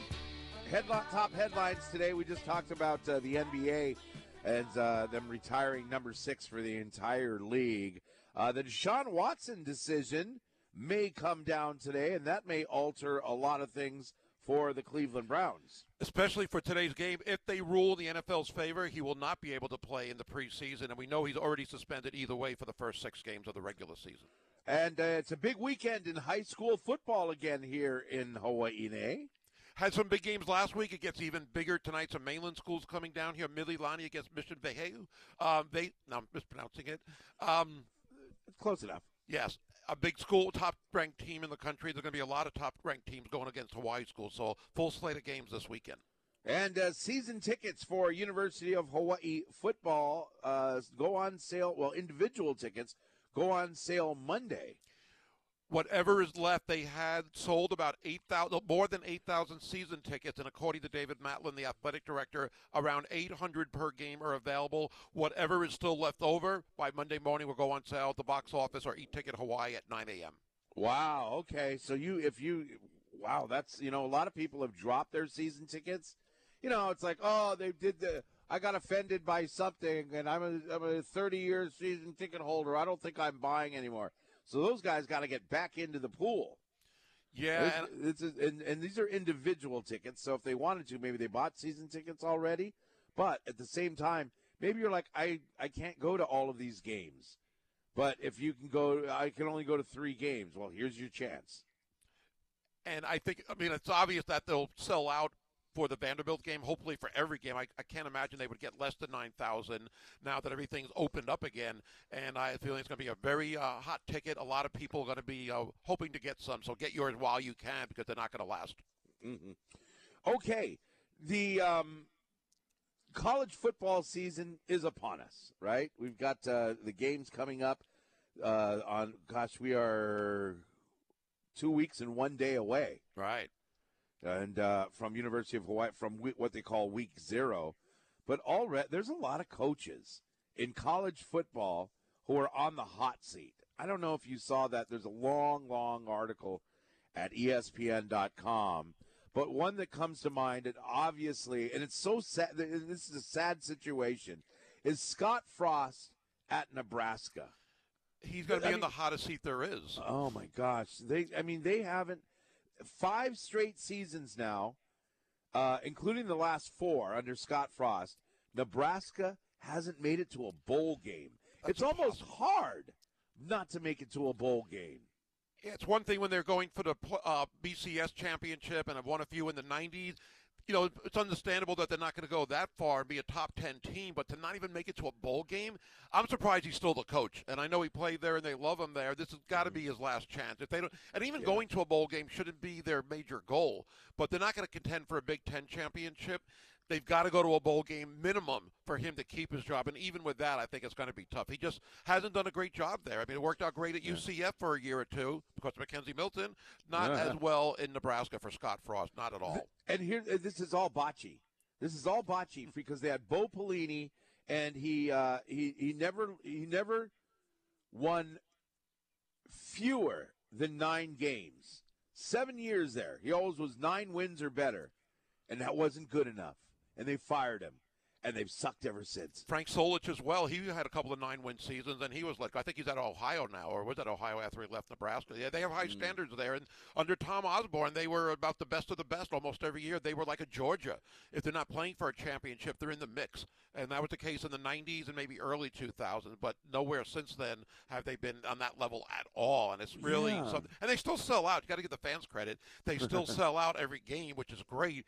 But they're starving for a bowl game at minimum, and maybe to be uh, competing for their division in the Big Ten at least. I feel sorry for the fans because they're used to you know being at the in, you know the upper echelon of college football, and they're in the bottom ten. They're like bottom ten. And it was it really when they moved to the Big Ten? Is that when this happened? Or? Pretty much, pretty much. I mean, they, they haven't had success in the Big Ten since they joined. No, not at all. They've been better than Rutgers. That's not saying much, but they're not better than like say I mean an Iowa or yeah. a lot of other schools who are maybe Iowa in the State. top five. Or, oh, Iowa Wait, State's in the Big 12. Big 12, sorry.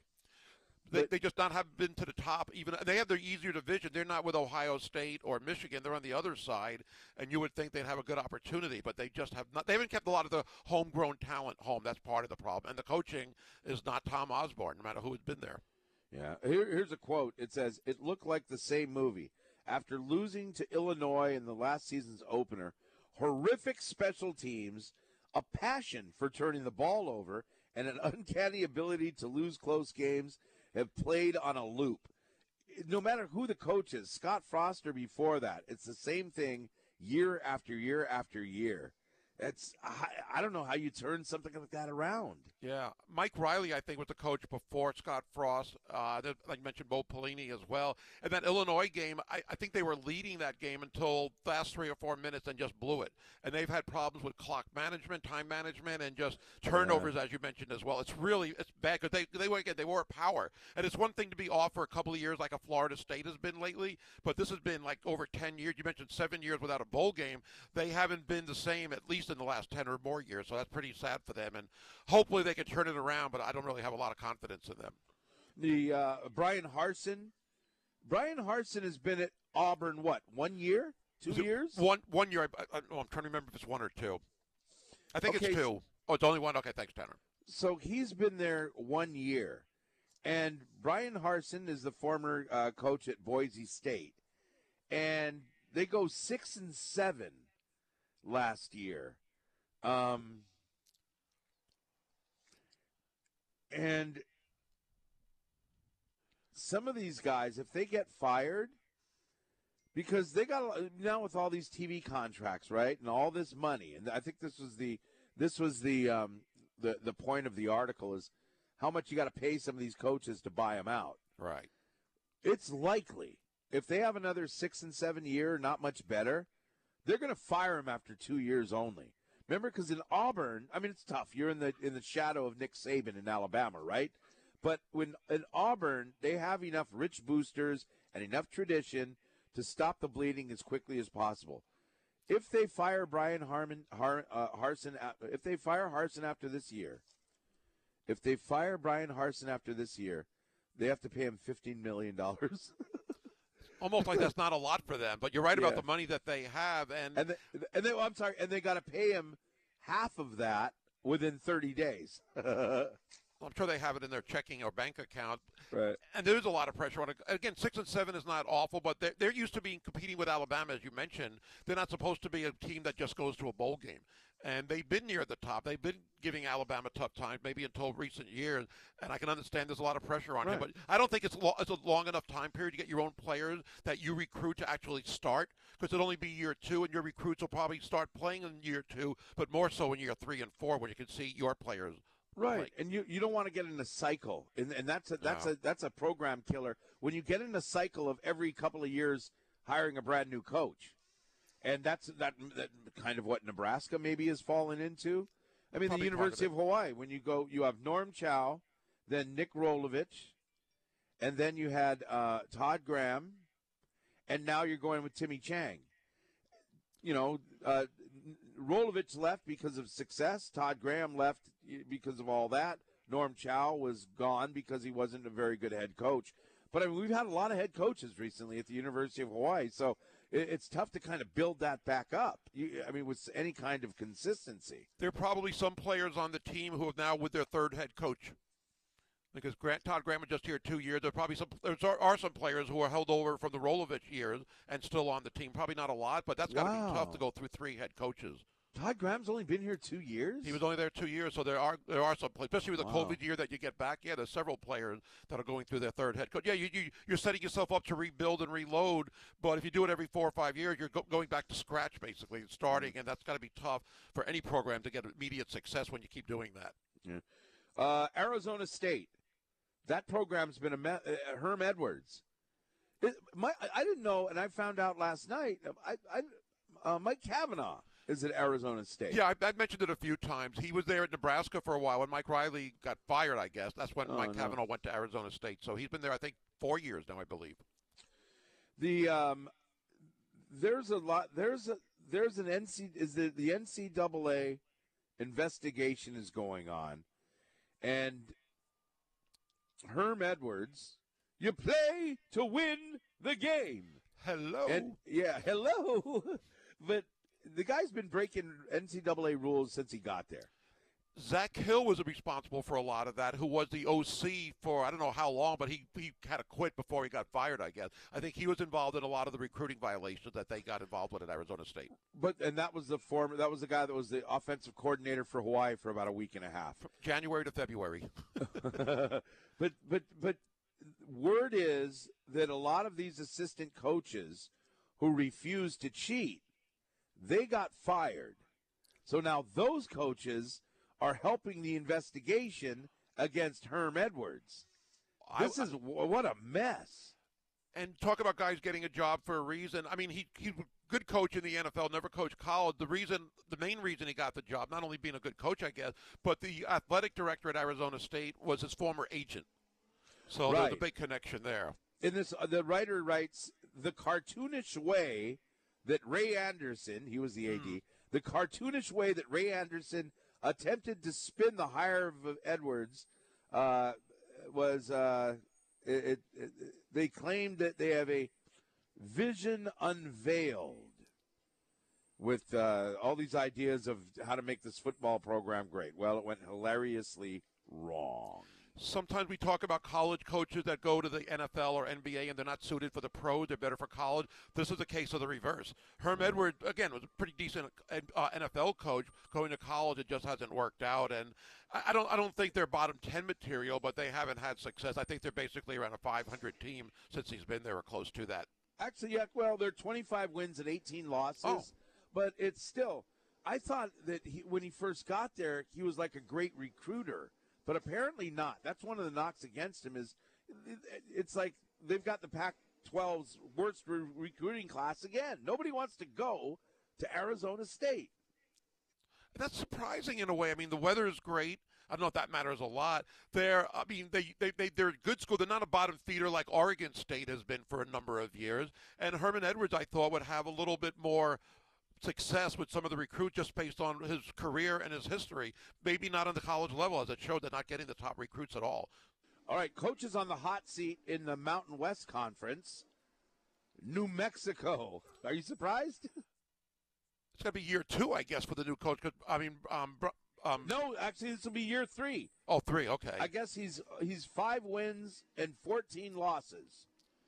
That's not a lot of. That's not. Yeah. Anyway, maybe he started halfway through or something. They lost COVID year. Danny They didn't have a full season, I think. Yeah, Danny Gonzalez is the coach, Oh. but whoever's at New Mexico, they seem to be on the hot seat. It's like just you're not going to win no matter who you get. Just keep the guy you got instead of you know getting rid of him or or buying him off.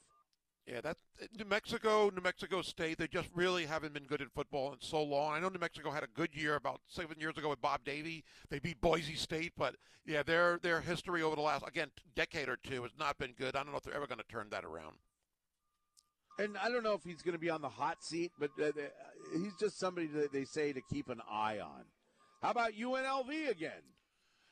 Yeah, we we had Jeremy Mauss on a few weeks ago for the Mountain West Wire, and he kind of didn't say that Mark uh, Arroyo is on the hot seat, so to speak, but they just haven't gotten better. Where some people thought they got good transfers, he got some guys from Oregon to come over, some Power Five schools. Still, they are that bad of a team, and they pay him a lot of money. So I guess I wouldn't be surprised because if it's three years and you're last in the conference basically every year, even though they tied with Hawaii last year, I can understand. Like you said, some schools don't want to wait; they're, they're not patient anymore. But it does cost a lot of money in some of these cases. I guess some people don't care, or it's not that big of a deal where you're given fifteen million dollars.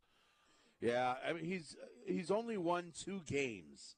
He's two wins and sixteen losses. But especially at places like UNL, I mean they did better with the high school coach. I can't remember his name. I like that guy. San- Sanchez, Sanchez, Uh, Sanchez, Tony Sanchez, or Tony like that? Sanchez, yeah. But I- anyway, yeah. But so they're you're two and sixteen. Places like New Mexico and UNLV. I don't know if these guys are actually on the hot seat, but usually they are. I'm just saying that these guys, you know what? Stick with your coach a little while. Give the guy a chance. Because what are you going to do? You're going to go. You're going to fire him. You're going to fire Marcus Arroyo. Have to pay him off a couple of million dollars, and then start brand new. Yeah, I don't know if you're going to catch lightning in a bottle. Just stick with the same guy. You'll get the same results and you'll save money. Right. By the way, Tony Sanchez is now the wide receivers coach at New Mexico State, and he was there last year after leading leaving UNLV. I, I Oh. agree with you. I, I get it. Doesn't seem like schools. Maybe the NFL is a little different, but they don't have a lot of patience. But you're never going to have immediate success when you keep starting over. You can't do that all the time. But I guess they feel desperate. And if you're only going to win two games and lose 16, that's a little bit more understandable. But still, you got to have your own players. It's not in the first year or two. You, I, to me, you shouldn't be judged as critically based on not having all of your recruits on the field. I think that makes Yeah. a difference. Right, and especially you're playing in that new stadium and everything. But anyway, Yeah. you know what? We got to we got to get a traffic update, and then we have a guest, uh, D. Orlando Ledbetter, uh, talk some Marcus Mariota and Falcons football from the Atlanta Constitution Journal. He's coming up next, and then I want to get into there's unfortunately coaches with Hawaii ties on the hot seat headed into the season. All coming up with the animals on the Bobby Curran Show on ESPN Honolulu.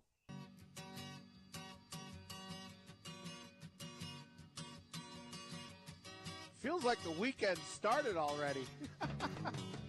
hey, it's the Sports Animals on ESPN Honolulu.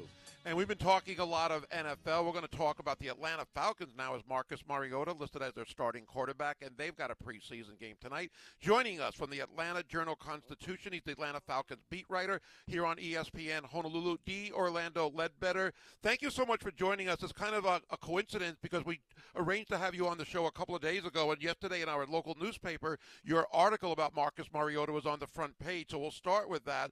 What are your thoughts about how he has looked early on in camp with Atlanta?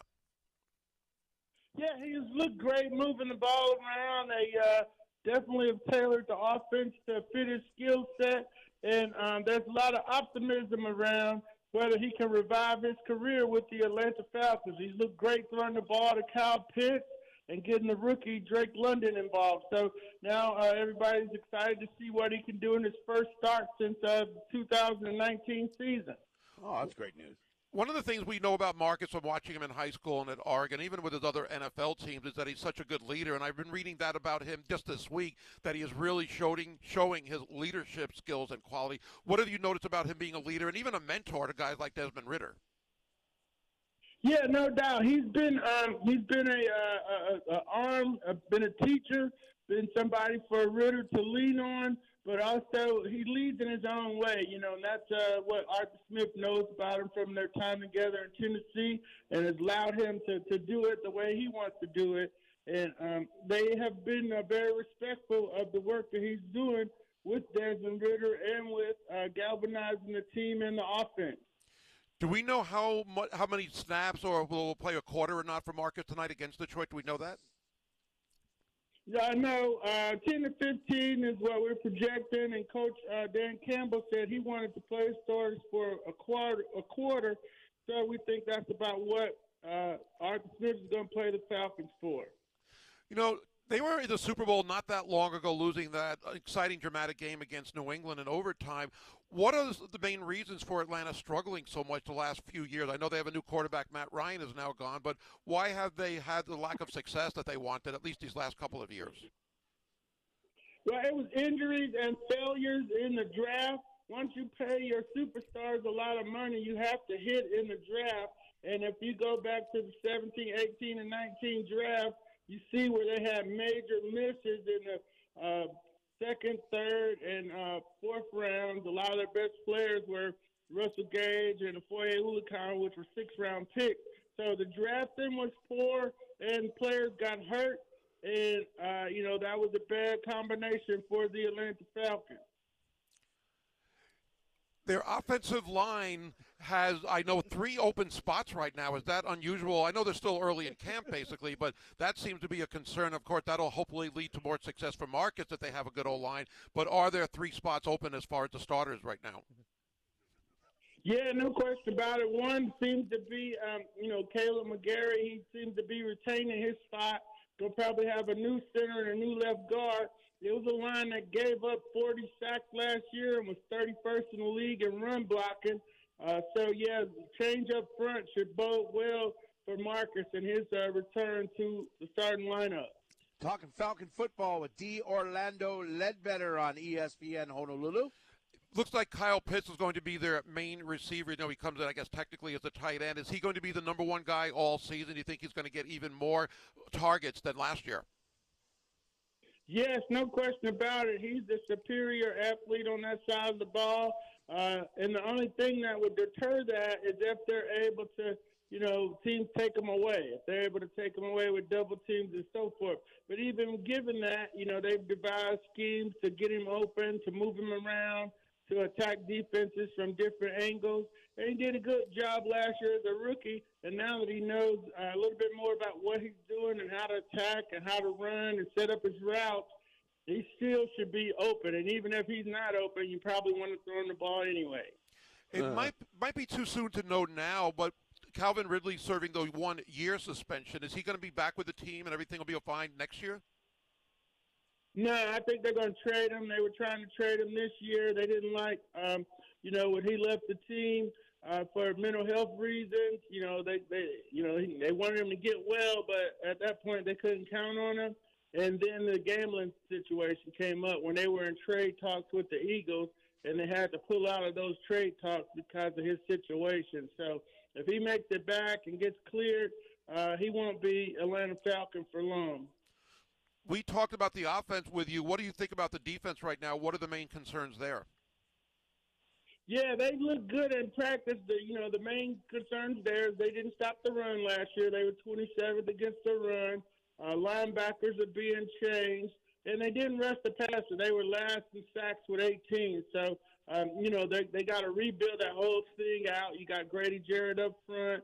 Uh, you got AJ Terrell at one of the cornerbacks, and uh, you know they got a lot of new guys coming in to win some of those other positions to turn that into a, a much better defense. Was Drake London the right player to draft at number eight overall? You think maybe they should have gone defense, in hindsight at least? Well, if you're going to go receiver, he was rated third behind Jameson and uh, the uh, Alabama receiver and the Ohio State receiver, but they wanted a bigger receiver, and he was faster on their clocks than everybody else had him. So, uh, you know, they could have gone line there. Cross Charles Cross from Mississippi State was there. That would have helped your line right away.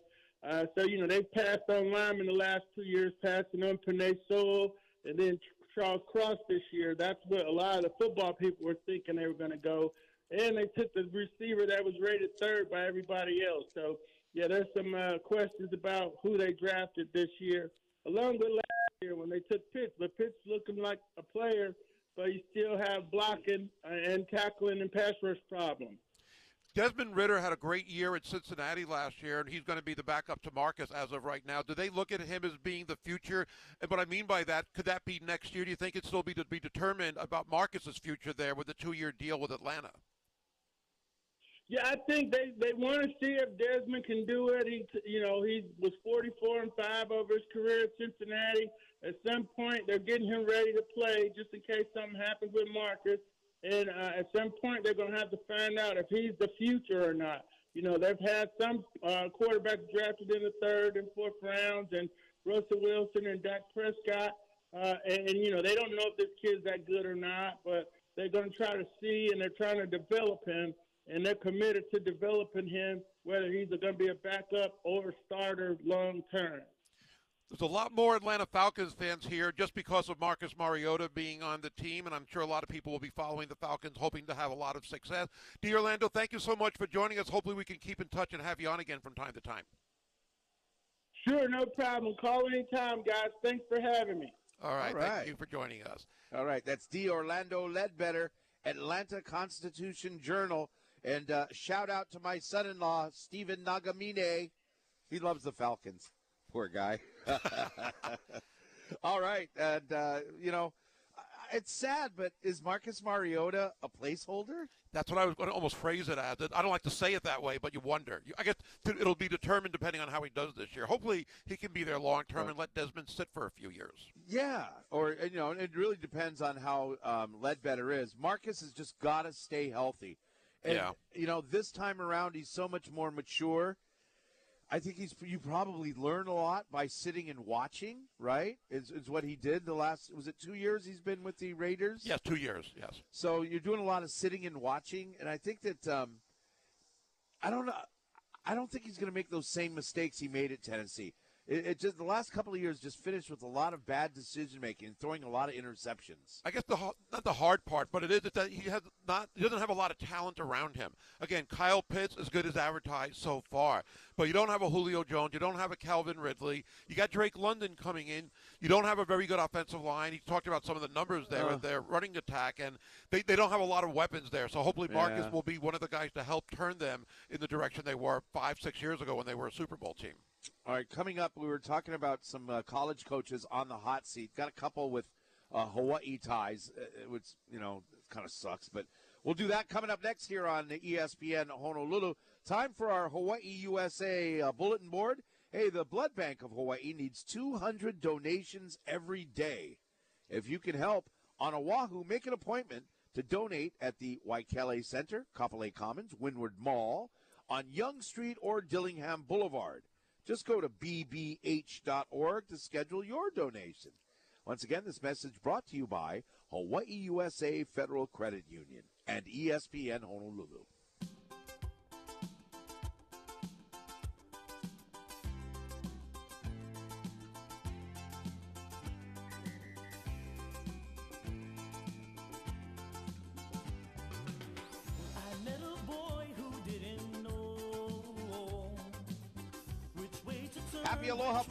Happy National Middle Child Day. We celebrate all the middle children. What are you? I'm the third of four, so I guess I'm kind of in the middle, right? Uh, you're one of the middles. You have two middle. I'm a middle child. Tanner, are you? Tanner's the youngest. I'm a youngest of four. Yeah, he's the youngest of four. So after three, or really after about two, uh, you know, the parents just give up on you. They're like, ah, whatever, do whatever you want. You know, here's a bunch of candy, sit in front of the TV. bunch of candy. Yeah. Leave me alone. That's what happens to the youngest kids. That's what I But- wished happened to me. Bunch of candy and watch TV. That, that's perfect day. It was a great Yeah. life. Still is. Psycho- psychologists have determined that there are middle child traits. If you're a middle child, you tend to be more independent and self motivated, more successful. In fact, more than half of the U.S. presidents have been middle children, and you are better under pressure. Middle children tend to be artistic and creative. Huh? Okay, I'll take that. Hey, we were talking about coaches on the hot seat, and uh, as we enter college football, and Dino Babers is one of them, which is unfortunate. You know, Syracuse, they've had five. I guess he's had he's three consecutive losing seasons, five losing seasons in six years. One It bowl was game. that, was it that first year or second year, whatever it was, where they were, were really good, and he was like they were talking about Dino Babers for other jobs. Yeah. It was And year now- two, I believe. They they almost beat Yeah. Clemson one year. I think twice they took them to the last minute or overtime. They played really well against Clemson. The last two years, though, they've been a bottom feeder. They have really had no success and just losing. I mean, real, not even close to a bowl game. Well, in ACC play, they're five and twenty-one the past three years. Um, I, I'm guessing that they, they say if, if Syracuse has another losing season, then Dino Babers is gone. So unfortunate because no matter who you bring in there, they're going to lose. Well, I guess what they would hope is that you can maybe get a different voice. I, I don't like that sometimes. You need to hear a different voice in the locker room. I hear that more in the pro level, but maybe bring in better recruits. And again, he had early success, but it's also, a, I mean, even though the ACC is not a great conference, there's still like always three or four teams that are going to be ahead of Syracuse and Boston College and Wake Forest or some of the other ones almost every year. Yeah, he's 29 wins, 43 losses overall. By the way, Robert Anae, uh, they just hired as the new offensive coordinator. It's, oh, I didn't know that. Oh, good. Yeah, so so um, you know, so maybe maybe Robert Anae, they got a new quarterbacks coach in there. Maybe they can kind of set things in a different direction. But uh, let's root for Syracuse football this year. Definitely. I hope he can keep that job. He's done good things before. Did a great job at Eastern Illinois before that as well. And another name that I never thought I would I, I would say this person's name and hot seat, and it might might may or may not be Kenny Niumatalolo. That last two years have been tough. possible. Yeah, possible. Now, I mean, his he's 105 and 75. It's his 15th season coming up, but they've had three losing seasons in the past four years. I, I, it was weird. They he fired uh, OC Ivan Jasper, and then unfired him. Right. It's it's weird. Um, now, Navy has beaten Army two of the past three years, and that's uh, of course a really big deal, right? It is. It is. Um, let's see. They've um, they close the season, this upcoming season, at Cincinnati, Notre Dame, at UCF, and then they play Army. UCF So- might be a little down, but that's really tough. Yeah, but they're, it's like they're they're at um, if they buy them out, it wouldn't be a huge buyout for whatever reason. Maybe it has something to do with the federal government. And um, I don't know. They're saying maybe he could retire or That's whatever. what he told us a few years ago. Like when his contract is up, he plans on retiring and moving back here. I don't know how Right, many more years he has. But... His wife wouldn't let him. Oh, that's right. That's right. He said his he wanted to, but his wife won't let him. So uh, he is there. But uh, if he retires, I mean, he'll be the winningest coach in the history of Navy football, right? That's, I, I would imagine that says a lot. That says a lot. Again, the last two years have been really tough there. Uh, but before that, I think he had some really good success. I think they were ranked a few times, three, four, five years ago, and very com- uh, competitive in, against everybody they were playing. So it's too bad. But the last year I know was really ugly for them. Okay. All right. Um, anyway, good luck to uh, Kenny Niumatalolo. If he does retire, he said he's coming to Hawaii. Right, right. So he can come to Hawaii. And, and what did he say? He wanted to be the guy to sweep up the weight room or something like Something that? Something like that. Yeah, something easy. Yeah. so to speak. hey, uh, he can help out with Coach Cody. Coach Cody and him can uh, help out with the kids. We'd love to have Kenny Niumatalolo here. And I mean, his kids have really just only been tourists. You know, they're born and raised yeah. on the mainland, really. I think. But, That's uh, right. Anyway, uh, let's uh, let's think good thoughts and root for Syracuse and Navy this year, and uh, you know hopefully these guys have good seasons. It's a quarter to nine here on ESPN Honolulu, and uh, Kavika Hallams uh, told us uh, he instructed us, not at gunpoint, but he instructed us to uh, hype up the Punahou Moanalua game. That's should be a good game, actually. Hey, there's some good games this weekend. We'll get into that coming up next year on ESPN Honolulu.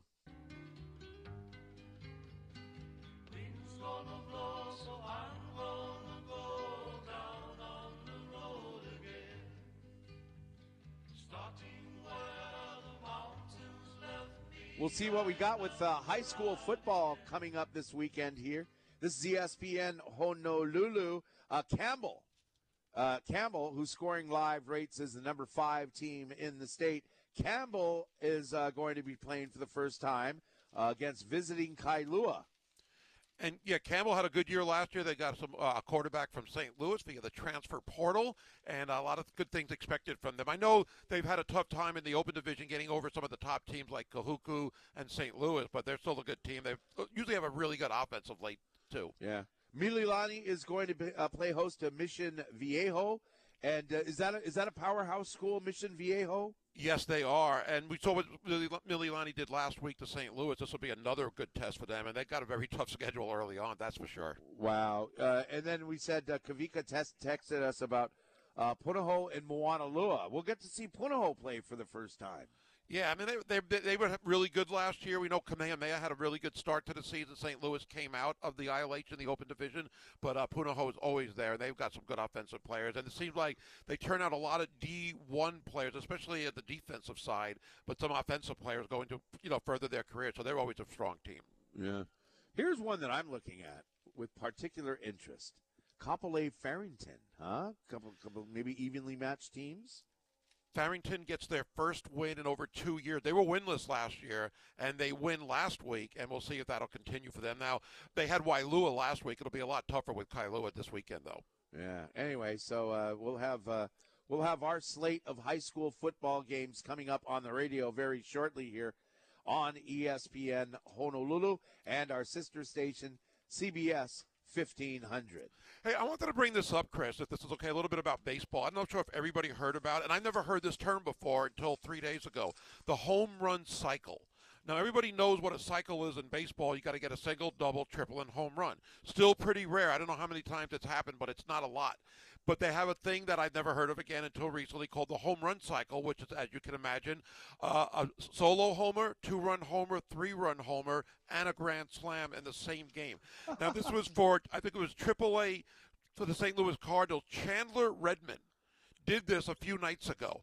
I mean, it's hard. I mean, the, the list of players that have hit four home runs in one game is not a long list as well at all either. Sure. To do it and hitting for a home run cycle, and the ma- one of the amazing thing was people were talking about it is the first time this has happened in 25 years. The fact that it happened at all, and that is kind of recent actually, but this has only been done twice in history that you would have those kind of first of all again hitting one homer a game is pretty hard. Two or three difficult. And to be up in a position where you're able to hit with those areas. The the player Chandler Redmond was on radio yesterday and he was saying that it was he got lucky. One of his last at bats there was like two runners on and it wouldn't have been for the cycle but the guy got caught stealing for third base so then he was able to hit a two run homer to get the cycle. Uh, Cooperstown's already add, asked for his bat so I mean, he says, I, I can't believe I'm in the Hall of Fame. Now, again, he's only in the minor leagues, but that is an incredible accomplishment. And I think a lot of people who follow baseball never heard that term before the home run cycle. And the fact that it's only been done twice ever, never on the major league level. It's crazy. Every time something new like this comes up, I'm more and more amazed. You think you've seen every kind of circumstance in any sporting event happen. But every now and then something like this comes up, and you're more amazed. And again, it's a very rare accomplishment. That's going to be a tough one to ever achieve for anybody. Just to be up at the plate for those opportunities when those runners are on base to have that is incredible. I mean, Josh Rojas for the Arizona Diamondbacks, former Hawaii third baseman, he had three homers in a game this year. It's incre- that's a short list.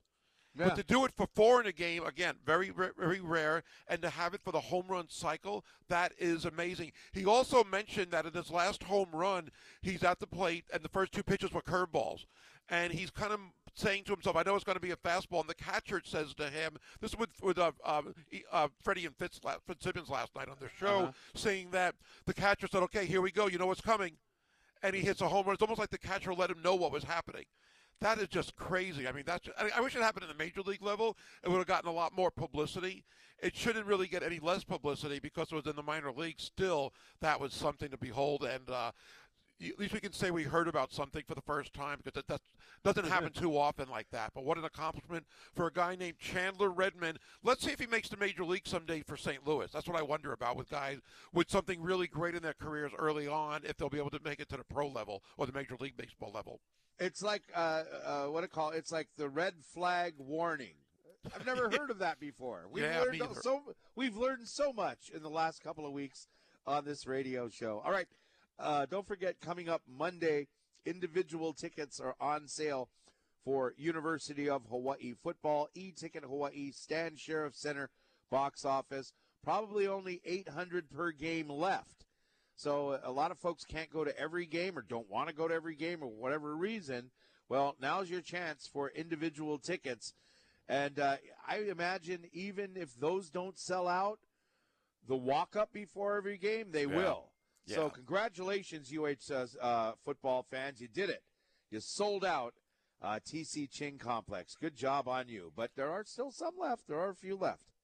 I Don't hate wait. to see what the what the secondary market. Artie Wilson, Artie, the one man party, coming up next on ESPN Honolulu.